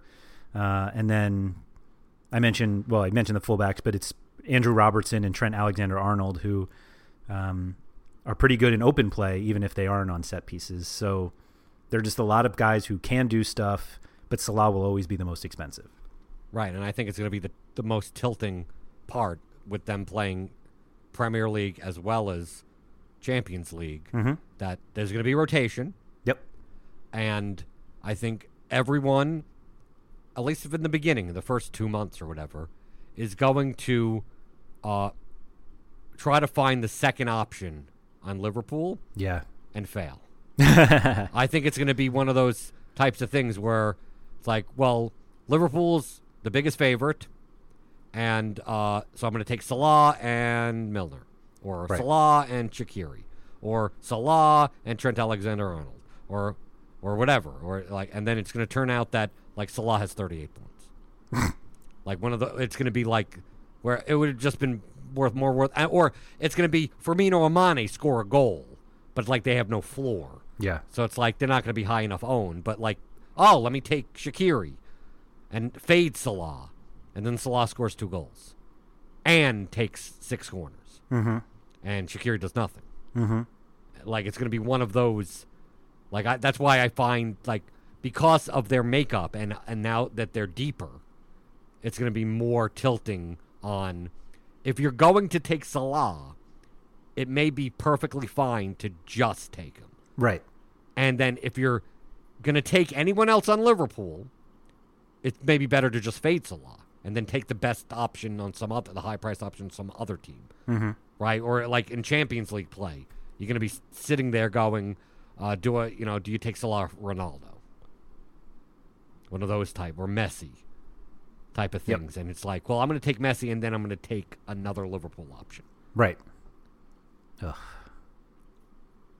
They're really good. But I still think I. I still think if Liverpool and Man City were both similar favorites on the slate, I still think Salah is a better option than any of the Man City players. um possible. Being that we're the next team that we're going to talk about is Man City. Yeah. Because if anything, Man City's the most tilting team. But yeah, I don't. we haven't even like seen how peak tilting they can be because we haven't seen them at Mahrez yet. Yeah, but I see. uh, But I don't find them as tilting this year, coming in as Liverpool, only because we know what we're getting into with Man City. That's fair. right? Like Liverpool actually have fullbacks that cross. Yep. They have they have Well- a lot of people. Well, I'm just saying that they have a lot of people that look like they have floors. Yeah, we yeah, go yeah. to Man City and we we know we're in for uh, guys that could have could one game could cross 12 times, the next game could have two points, Mm-hmm. and everyone is goal dependent, and they could. They could score four goals in a game, and you don't know which one, and you pick the wrong one. At Mm-hmm. least you know what you're going into with that. Liverpool is kind of like out like Firmino, Mane, goal dependent. Salah has the best floor with the go- with goal upside, and then a lot of people that look like they have floors but don't. But like Man City, you go in and it's like you're not you're never playing like like Kyle Walker. Like you're not going in thinking Fernandinho is like a viable option Yeah. outside of a punt on a short slate. But then you take a look and you go, like Aguero, Jesus, De Bruyne, Sane, Sterling, David Silva, right? Bernardo if he's in, Mahrez if he's. I mean, like you look and you go, well, they're all going to be expensive. Uh, they're on a slate where you want to take an expensive player from another team also. So, do you take do you the capture method? Do I just take three guys and just go? I'm just take, trying to capture as many Man City goals, and then you take De Bruyne, Aguero, and Sane, and Sterling has a brace. Right. right? Like That's what the- it- yeah. But I You mean, haven't we're- mentioned Mahrez yet. Right, but we're we're we're used to that. That like we Mm-hmm. we're already going in planning that you're never going to be able to get full Man City coverage. Right. Nor and then you have De Bruyne with probably the highest floor, but if he's going to play deep, there are a lot of games where his open play value is extremely limited. Do you know who I think your second guy is going to be more often than not? Benjamin Mendy. Yes. Yes. And the reason is because you're I know you. You're going to play De Bruyne and you're going to say I need somebody else who has the next highest floor. And you're going to notice that everyone has the same floor including Mendy except he's 2000 cheaper cuz he's a defender. And he's you're going to say am I really going to spend 6400 for Mendy? And I'm going to say are you really going to spend 8400 for Mahrez or Sane or Sterling with the same floor? And you Less know what happens that day? That's when Aguero has his hat trick. Right. But I think Mendy, because of his defender position, will never be as expensive as these other guys. No, but I think the big difference, the ve- I think it's going to be a very big difference, uh, is De Bruyne's eligibility If position. he, like if he doesn't get he doesn't get forward eligibility, he becomes much less of a play hmm I agree. on slates where Man City is on. I mean, uh, just that the fact that you still have to fill two forward spots. Yep. So, like, if you take a look, it's like I want to play De Bruyne, and then you look at the rest and you go, well, Bournemouth is favored. Right. Who do I play? Who do? Uh, Yep. And you start looking at that and you go, uh, it's like Chelsea is favored, Mm-hmm. and you're like, uh, well, uh, no, no Willian or Hazard, and like Pedro, Pedro maybe, and then you start looking around and you go, like, I think the best construction is just just play Aguero, right? And Mendy. Right, and then then or do you play Aguero and De Bruyne in a midfield spot, and you go, well, Liverpool's also on this slate, Right. Yeah. right? and you go, ah, what do I do now? Do I play Salah, De Bruyne? Do I play Salah and Aguero? And then you go, well, who's the other teams? The third team on the slate is is like Brighton. You know, like Pascal Gross. Yeah. Or like, so I think uh, if if they if they keep if they make him at forward because they he switched during for, For the World Cup, yep. Right. They keep him in midfield eligible. He becomes less of a play. He still becomes their highest floor play, but he's less of a play. But he's forward eligible. He's always a viable play. I think if he is only midfield eligible, then Mahrez becomes their best cash play. Well, who, who knows if where Mahrez plays? I just think he'll definitely be forward eligible Yes, true. But I mean, when does Mahrez play? Without Sane or Sterling, Right. or maybe with both and no and one of Aguero or Jesus. I just think Right. I think he's going to be consistently the one that you want instead of anyone else. If he's yeah, but is he going to play 90 if he starts? I mean, you have that consideration with anybody though. True. But I think why if I think- anybody starts, they they play enough minutes where I don't need to worry about it. Right. But the thing about Man City is that outside of them playing top six teams, they're going to be prohibitive favorites over everyone, Yeah. and typically at three plus total. Yep. Yep. So really, the the how you play Man City in, in daily fantasy is really dependent on the other games on the slate. Yeah. If they're the big favorite and everything else is a pick 'em, and even on a five or six game slate, it's still viable to take three Man City players. Yes. If there's Yep. two big, if Liverpool's also a big favorite, then now you have you have multiple options. You could have something where I'm I'm just going to take three Man City players and fade Liverpool, or you could do the opposite and go I'm not going to take any Man City players. I'm going to try to get you know it's going to be spread out enough that no one's going to be owned enough for their single goal tally, and no one has a floor enough that you could fade the whole. The Man City could win three nothing, and you're fine with zero of them. But it depends Yeah. on the slate. I'm, I'm talking about on slates where there are other options on higher fa- where Man United or Tottenham. You're like Tottenham's playing Cardiff, and you're just like, like, well, I want to play Christian Eriksen. It's like, well, well, you can't take three Man City players then. Right. Right. Right. Right. Don't play Kyle Walker unless we have a head to head, and then please lock him in. Man United. Um, pretty similar to last year.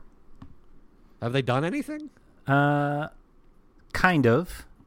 Um, but nothing that I think moves the needle enough to think there's no Kevin De Bruyne on this team. I think we look at Alexis Sanchez as the safest one, but the set piece situation is all over the place. I And we see Alexis take some, Mata, Rashford, Young. Ashley Young, Lingard, um, all of those guys. do- Herrera even. Herrera, sure. That's correct. Right. Yeah. Um, Martial, if he sticks around, has taken some. They all Everyone kind of, but Pogba, pretty much. You Everyone but Pogba, that's You right. look around, you go, who's the least valuable player fan, fantasy wise on this team? yeah, It's Paul Pogba. Pogba. Yeah, at least from a cash perspective, yes. Right. Um, I I mean, if if Manchester United is a prohibitive favorite on a slate that doesn't have a lot of others, Alexis is probably the guy we're going for. Right. He'll be the chalk. Easily. Um, right. Lukaku will be the goal dependent GPP play. Yep.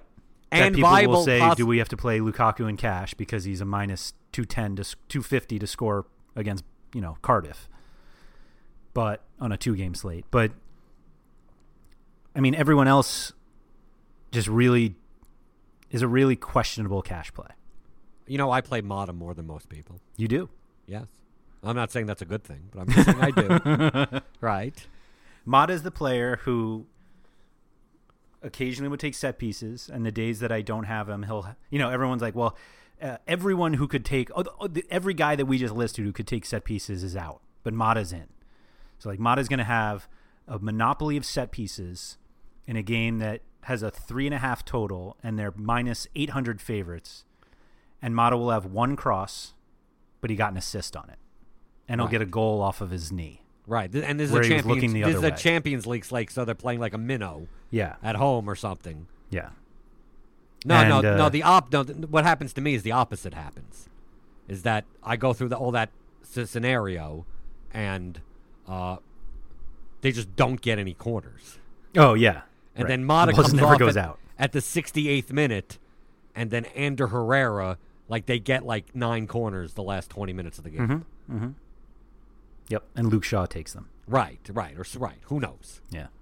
Rashford comes in and takes them. Right. But that's the that's the really tough thing about this team is that Alexis is will usually be the chalk, but it's not because he's the he has a monopoly of set pieces for a dominant favorite. It's just that he's kind of the most active attacker and happens to cross. Yeah, but the thing that that makes the other options appealing, either either rightfully so or as a trap, is that Alexis would be like ten thousand eight hundred. Yes. And then you look and you go, like Mod is like fifty eight hundred. 5800, right? Right. and Ander Herrera is forty two hundred. Yep. And then you look and you go, Ashley Young is priced up, but still like Yeah, fifty three hundred 53, for yep. Maybe take set piece. Luke Shaw's forty four hundred.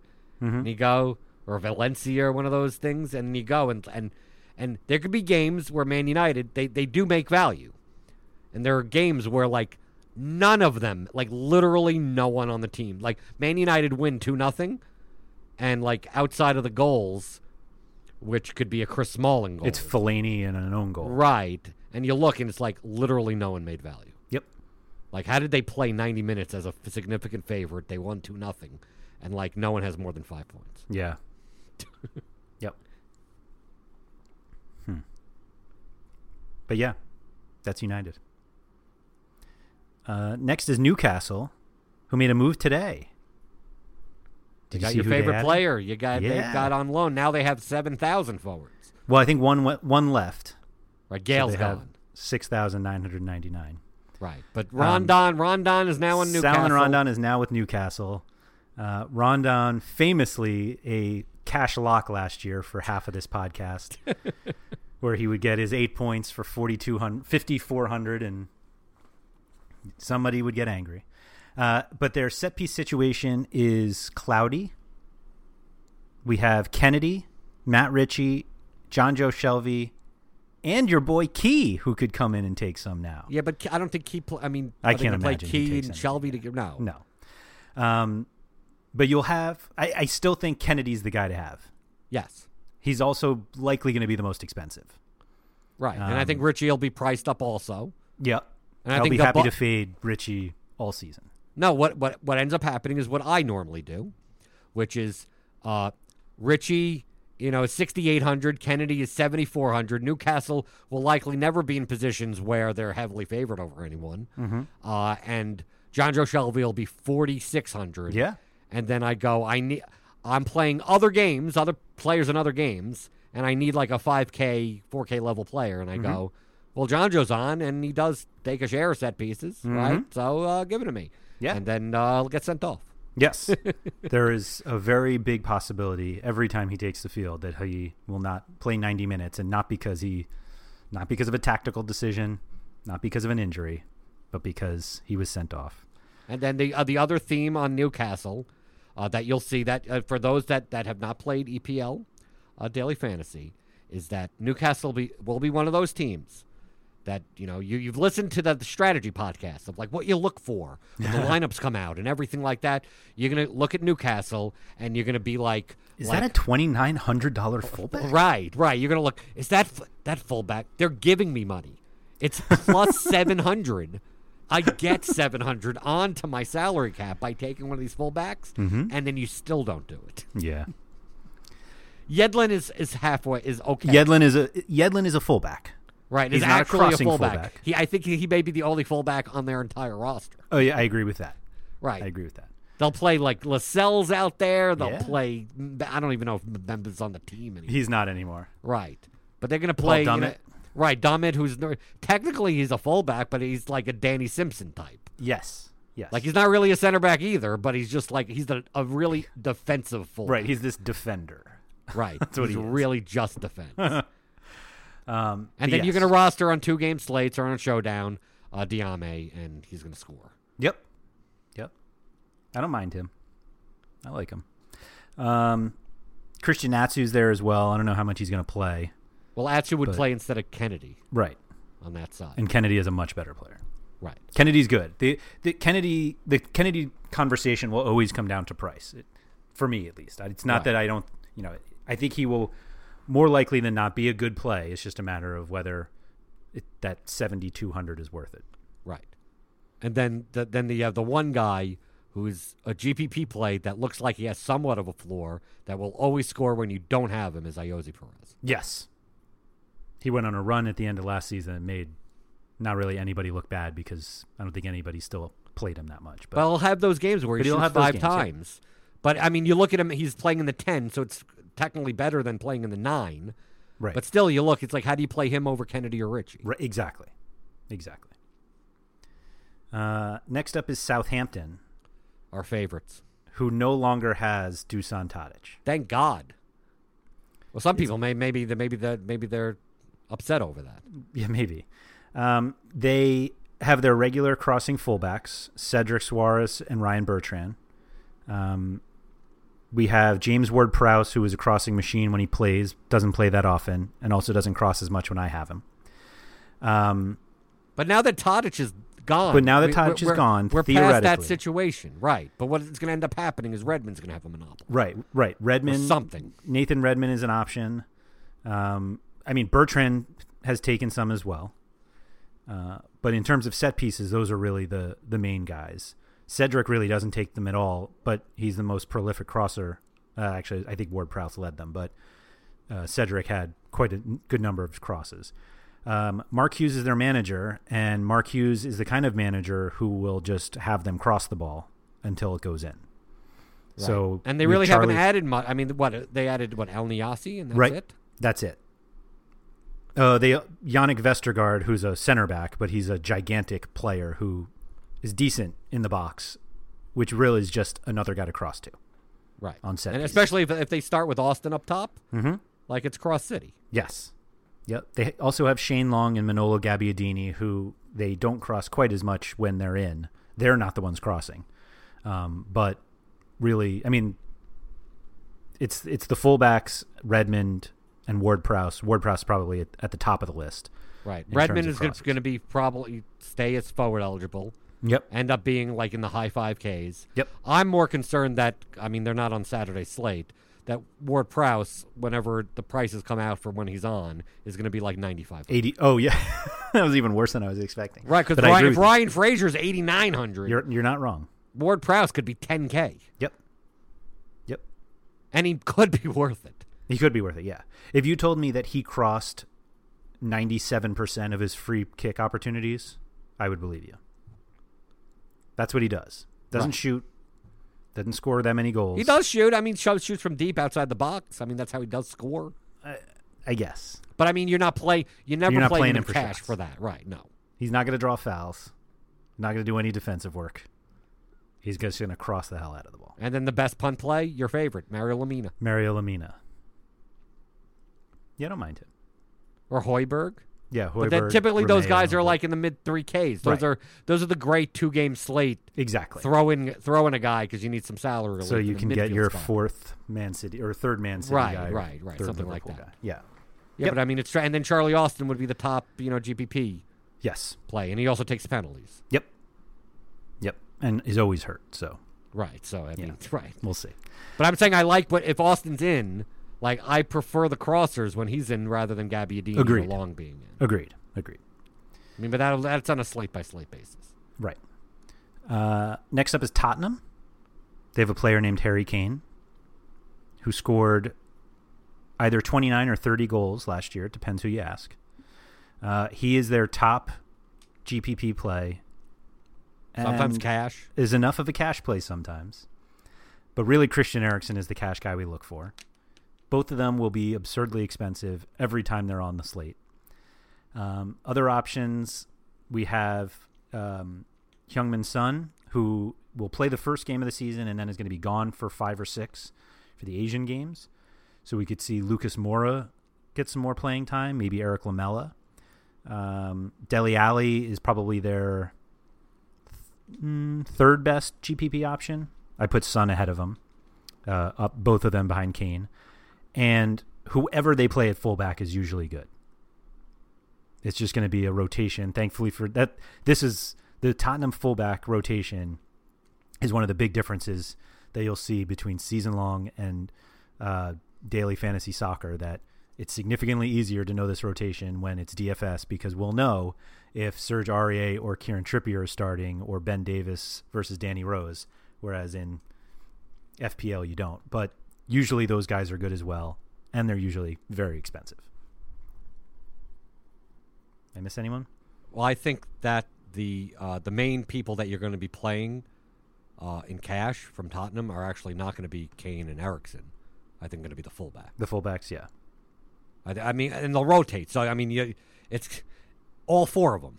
So I mean, depending on midweek versus weekend, it's going to be Davies, Trippier, Aurier, Rose, and they're all going to be 5,500 and above. Right. Uh, but those are going to be the ones where, on a slate by slate basis, when we preview, we'll be like, is there anyone worth paying up for def- defender? And it's going to be like, take one of the Tottenham fullbacks, if not both of them. If not both, yeah. Right on on those types on where where you could come down, like if you're not going to play Kane, Yep. right? Like I, I see a lot of you know, the cash lineups are going to be like the Eriksen Trippier cash lineup, or a Kane like it's going to be one of Kane or Eriksen, and then it's going to be one of whichever fullback that you want. Yep. And like that's going to be uh, when Tottenham is a is a significant favorite, but they're going to be on slates where Liverpool and Man City is going to be on Uh-huh. possibly, depending on if they have if they're the early game or the late game. Where that's why I love seeing, at least for DFS purposes, when one of them, well, at least for cash, I'm t- talking about, Mm-hmm. uh, one of them as the early game. Yes. Where it's like Liverpool's playing the early game, don't have to worry about it Yeah. right? And then now you have two favorites to choose from. Now, when it's three of them, that makes great great for GPPs. If you're a GPP player, that's beautiful. For Sure. cash, you're you're pulling your hair. out. You're pulling right. But those are the I mean, to me, cash wise, I mean, I look in, it's like like Kane when significant favorites, uh, and I'm not even that tight. I tip I typically play Eriksen over Kane. Yep. Uh, and sometimes, depending on if it's a two game slate, you play both of them together, mm-hmm. uh, and then punt everywhere Easy else. easy way to spend twenty two thousand dollars of your salary. Right. Uh, and then I rarely play, and then the fullbacks, and then I rarely play Son or Alli in cash. Yep. I never play Ollie in cash. Right. Every once in a while, I mean, now that he's healthy, Lamela. But typically, like I'm playing Lamela when like there's no one else. I mean, If I'm not going to play Lam- and- right. And Lamela if he's forward eligible. Yep. If he's not yep. forward, like Son and Le- like to me, they they have some value only because they are forward eligible. But if they weren't, I that's why I look at Dele Alli and I'm like, I rarely ever Yep. play. I mean, you play him for Dele Alli to me is like Mesut Ozil, like someone like if you're going to fade Kane, and you still think Tottenham's going to score three goals, get the leverage by taking Alli. Yeah, he's more likely to score than Ozil though. True, but I'm the same type. A midfield, But- a high-priced midfield eligible player that has no floor, Yes. Yep. has limited floor, Limited, If yeah. Yeah. Uh, Watford. The fighting Cleverleys. well, he's injured, so Yeah, he is. playing. He is. Uh, no more Richarlison. We have uh, Gerard De La Feu. Who's Will- injured, and he's most likely going to be injured from. eh, he's not going to ever be out for more than a week or two at a time. That's right. But he's always going to be out for a week or two at a time. Right. He's always going to be coming back from something. Right. One game away from going back out. Right. Uh, we have Will Hughes. Janmaat the same thing. Also, Janmaat Yeah. is it's the same way. Yep. Never going to be out for eight months. Like is out for the season. He's going to always be recovering, and that's Mm-hmm. it. Uh, Roberto Pereyra was a, a set piece guy for a little bit. You mentioned Cleverley. Jose Holebas is obviously the one that we got accustomed to playing. Um, he was the one of those guys. You're like, am I going to pay up a defender? And if it's not one of the Tottenham guys, he was always an option. Um, you mentioned Janmaat. There's uh, Kiko Femenia. They brought in uh, Adam Masina this year. Um, Will Hughes.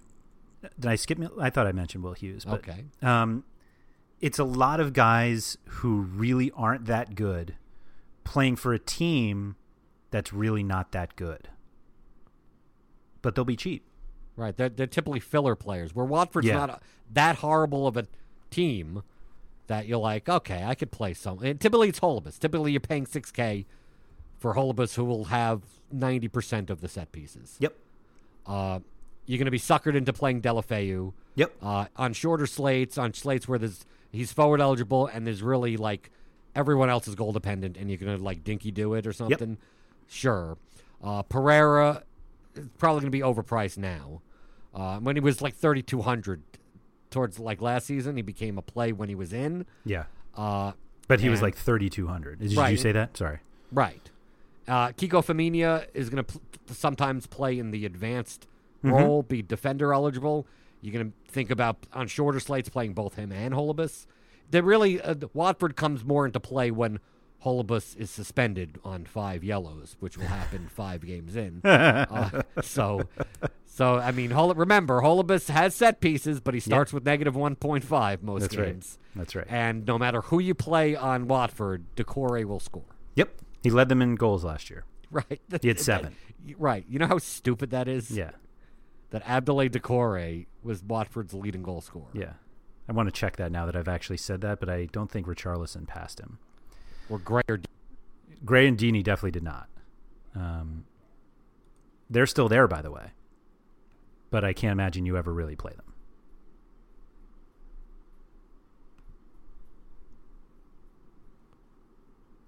But there's no Etienne Capoue anymore.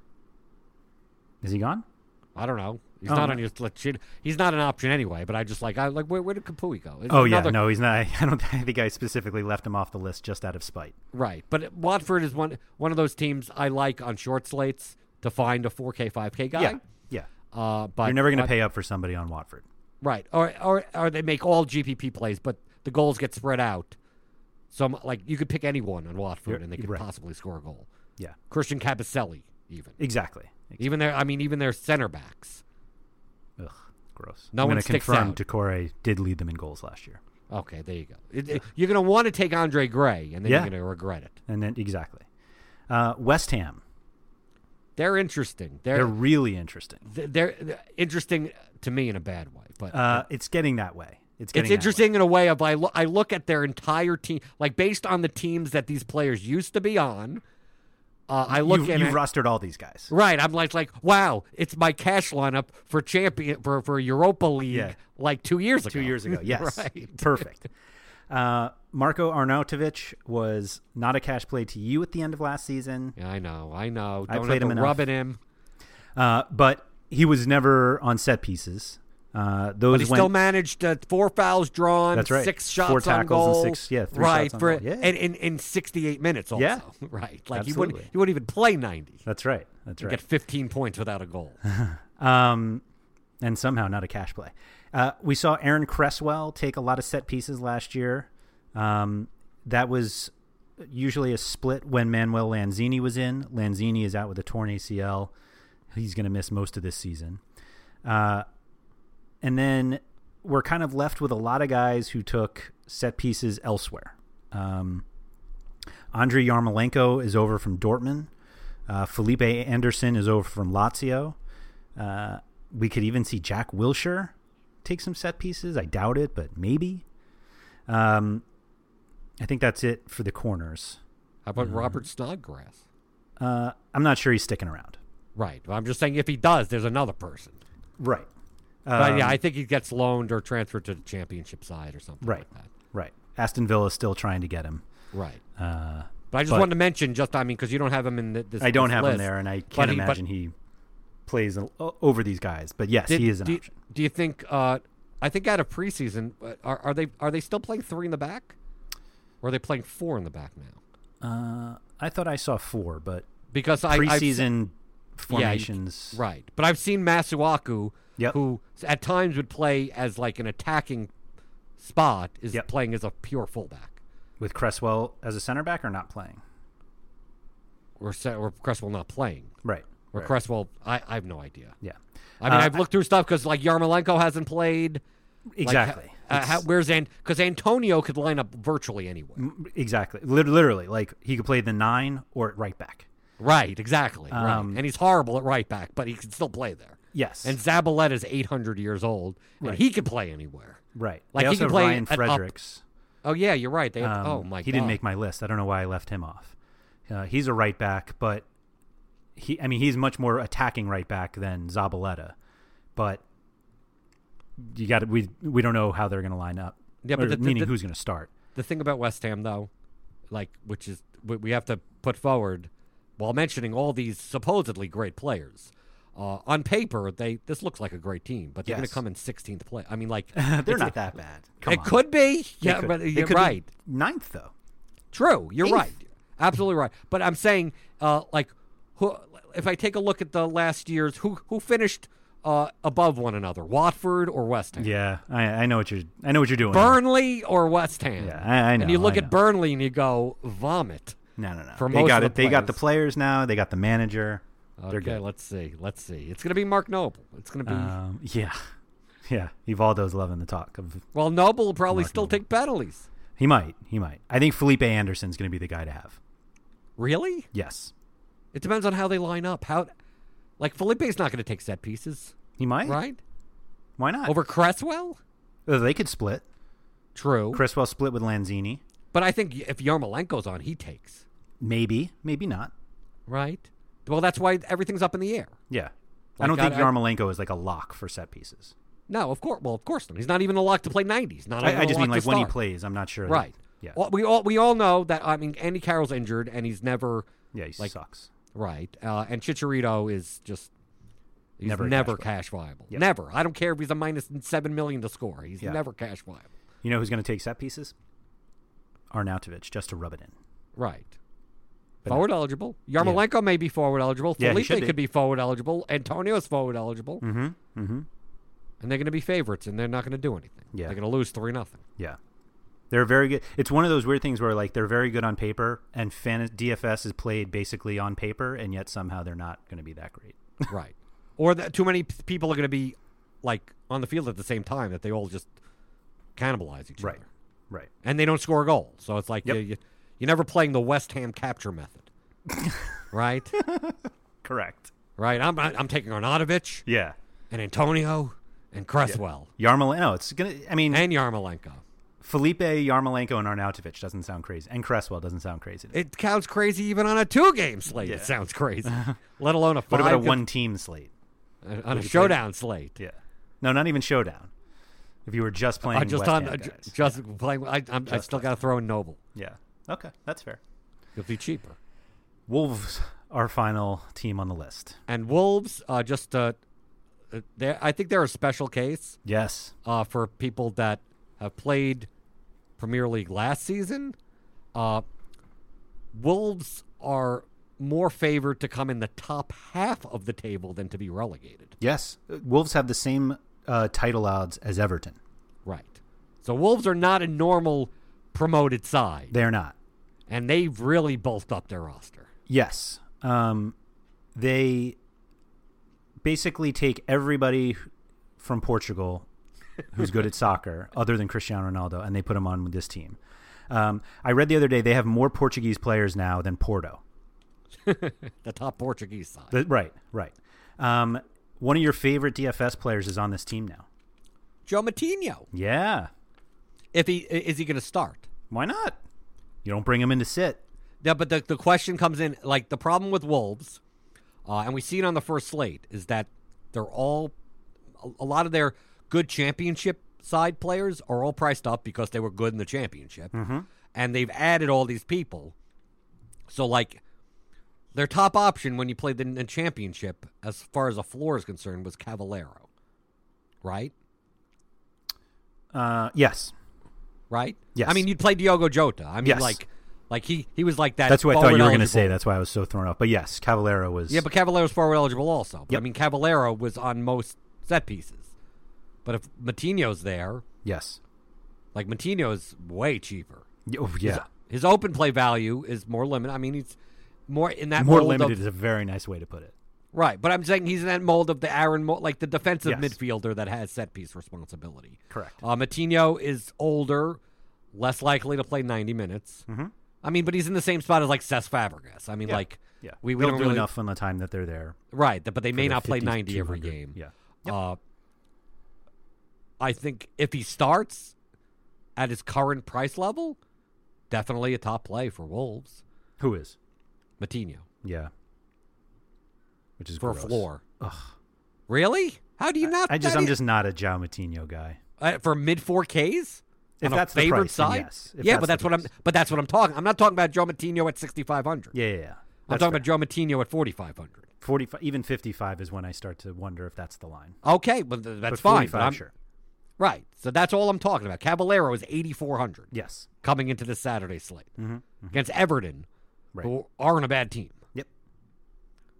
So I mean, since we know those prices, that's why I'm looking at this going, going like I like I like Diogo Jota, Mm-hmm. like Bonatini and Jimenez are going to be the the the GPP plays. They'll be their scorers. Yep. right. You take a look at their fullbacks. Not hard. I mean, Matt Doherty, not, not a huge He's fan all of. Yeah. Right. But- Jonny's not much of a crosser if he starts. Right. But you have DF, the daily DFS type of options here.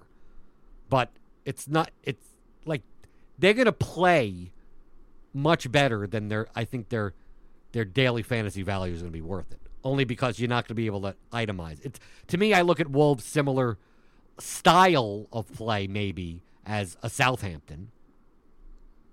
Like where they're they they look like a cash friendly team. But Southampton's like I could it's James Ward Prowse and the fullbacks. Mm-hmm. Like I could just I could just nail it. And Yeah. then maybe Redmond. Here I look at right now and I go Moutinho, Cavaleiro, Jota, and maybe a fullback. Yeah. Uh, But I'm not happy about any of those the any I don't feel safe with any of them. Yeah. I'll give you that. Right? You, you understand what I'm saying? Like Well, even not- if the- Cavaleiro was sixty five hundred, I'd be like, okay, I'm fine. Yeah. I I I, would argue s- that João Moutinho is very safe, but you're not getting more than eight. Well, you could get an assist. Eight and a half. Okay, there you With go. the I- I- assist. I, I got the little half a point. Out. You did, yeah. That's still two x. That's still Yes, fine for his absolutely, absolutely. But I'm once just saying Moutinho he's the gets up of. I, I think he is very safe with with a very limited ceiling. Right. Okay, I agree with you. Yeah. The highest ceiling is probably Jota. Yes. I agree. But I think this is a team that y- d- even just because they're recently promoted doesn't mean they're bad. Yes. In fact, They're they're, good. very good. Yes. good. And I could see GPP plays being like Ruben Neves, Yes. right? People love You- him. Roman Saiss. Mm-hmm. He scored a penalty in the World Cup. Mm-hmm. Won someone some money. Fire emojis, right? Yes. That's right. That's right. Uh, But I I see like Helder them, Cost. Helder Cost. I mean, you're gonna they're gonna be options, especially on on shorter slates. Mhm. Like yeah, you could play three Wolves. Wolves versus Cardiff, you're gonna be like, oh, it's two promoted teams. It's like no, Wolves are probably gonna be at home a minus one ninety favorite. Exactly. over over Cardiff. Yep. They'll be that sig- favorite against Huddersfield. Right. Yeah.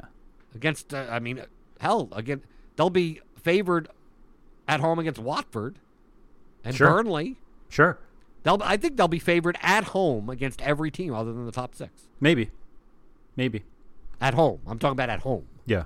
Favored at least. I mean, they may not be a minus favorite. That means Yeah, yeah, still yeah. be plus 135, but at least they'll be favored. But we typically don't see that out of recently promoted sides. Right. They'll be favored against Bournemouth at Bournemouth, probably. Mm, we'll right?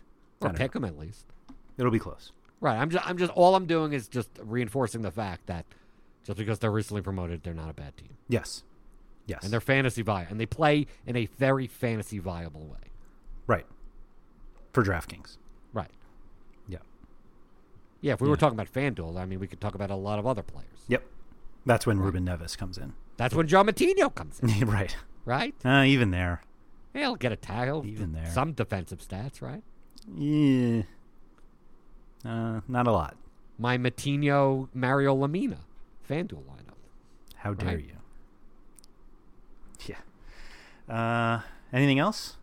Th- Those are those are all twenty it. teams, Those are the 20 teams. right? We do the big the big preview podcast for daily purposes. Mm-hmm. Mm-hmm. So you could uh, you refer to it until a couple of weeks where none of that matters anymore. Right. Because Right. Or next someone's injured or someone's got transferred. Because uh, the thing about the the transfer window for the Premier League is that it closes on in players uh, Thursday night, Yes.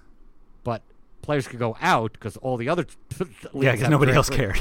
right. No one else cares about that that when the season starts. So Right. until August 31st, any pl- of these players can leave. Yes. So we Willian and could be gone. Yes. Courtois, we don't know who's going to be Chelsea. If it's going to be Caballero, it's going to be a long season for Chelsea. Yeah.